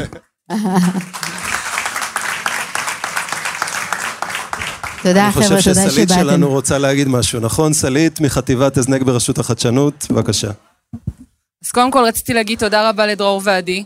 אה, אני מנהלת תחום אה, הנבטה ויזמות, אני עוד נשארת פה לענות אה, לכל מיני שאלות שיש בנוגע לרשות, אז אנחנו מזמינים את כולם להישאר פה, ותכף אנחנו גם נוכל לספר לכם על כל הדברים המדהימים שיהיו בבאר שבע, וכמו שהגעתם למובייל, אני חושבת שבאר שבע זה בדיוק הזמן להיות בו עכשיו. אז זה בדיוק הזמן, ולגמרי, לגמרי, אנחנו ממש פה. אז תודה רבה לכם. אה, ואני מציעה לכם ככה להתחיל לחשוב מה, מה הייתם רוצים לשאול, מה הייתם רוצים לדעת. אה, ובינתיים נספר לכם אולי קצת על אה, דברים שקורים פה כבר היום מהרשות, אבל גם כמובן על דברים שעוד מתוכננים ויהיו בהמשך. אז אם יש שאלות בנוגע לרשות, או למענקים, או לתמיכות, או למשהו שמעניין אתכם, אז זה לגמרי הזמן לשאול. אני רוצה להודות לכולכם שהגעתם. אה, ואנחנו ממש בימים אלה נמצאים פה בפעילות בבאר שבע. אה, אנחנו בעצם השקנו פעילות אה, של קידום יזמות וחדשנות בעיר באר שבע, וכל מי שרוצה לשמוע פרטים או בכלל להכיר על אפשרויות של תמיכה של הרשות שקיימות כבר היום, יש לנו מעבדת פינסק שפה נמצאים אפילו, אז תודה לכולכם שבאתם, ואנחנו נהיה פה גם אני והצוות, אז המשך ערב נעים לכולם.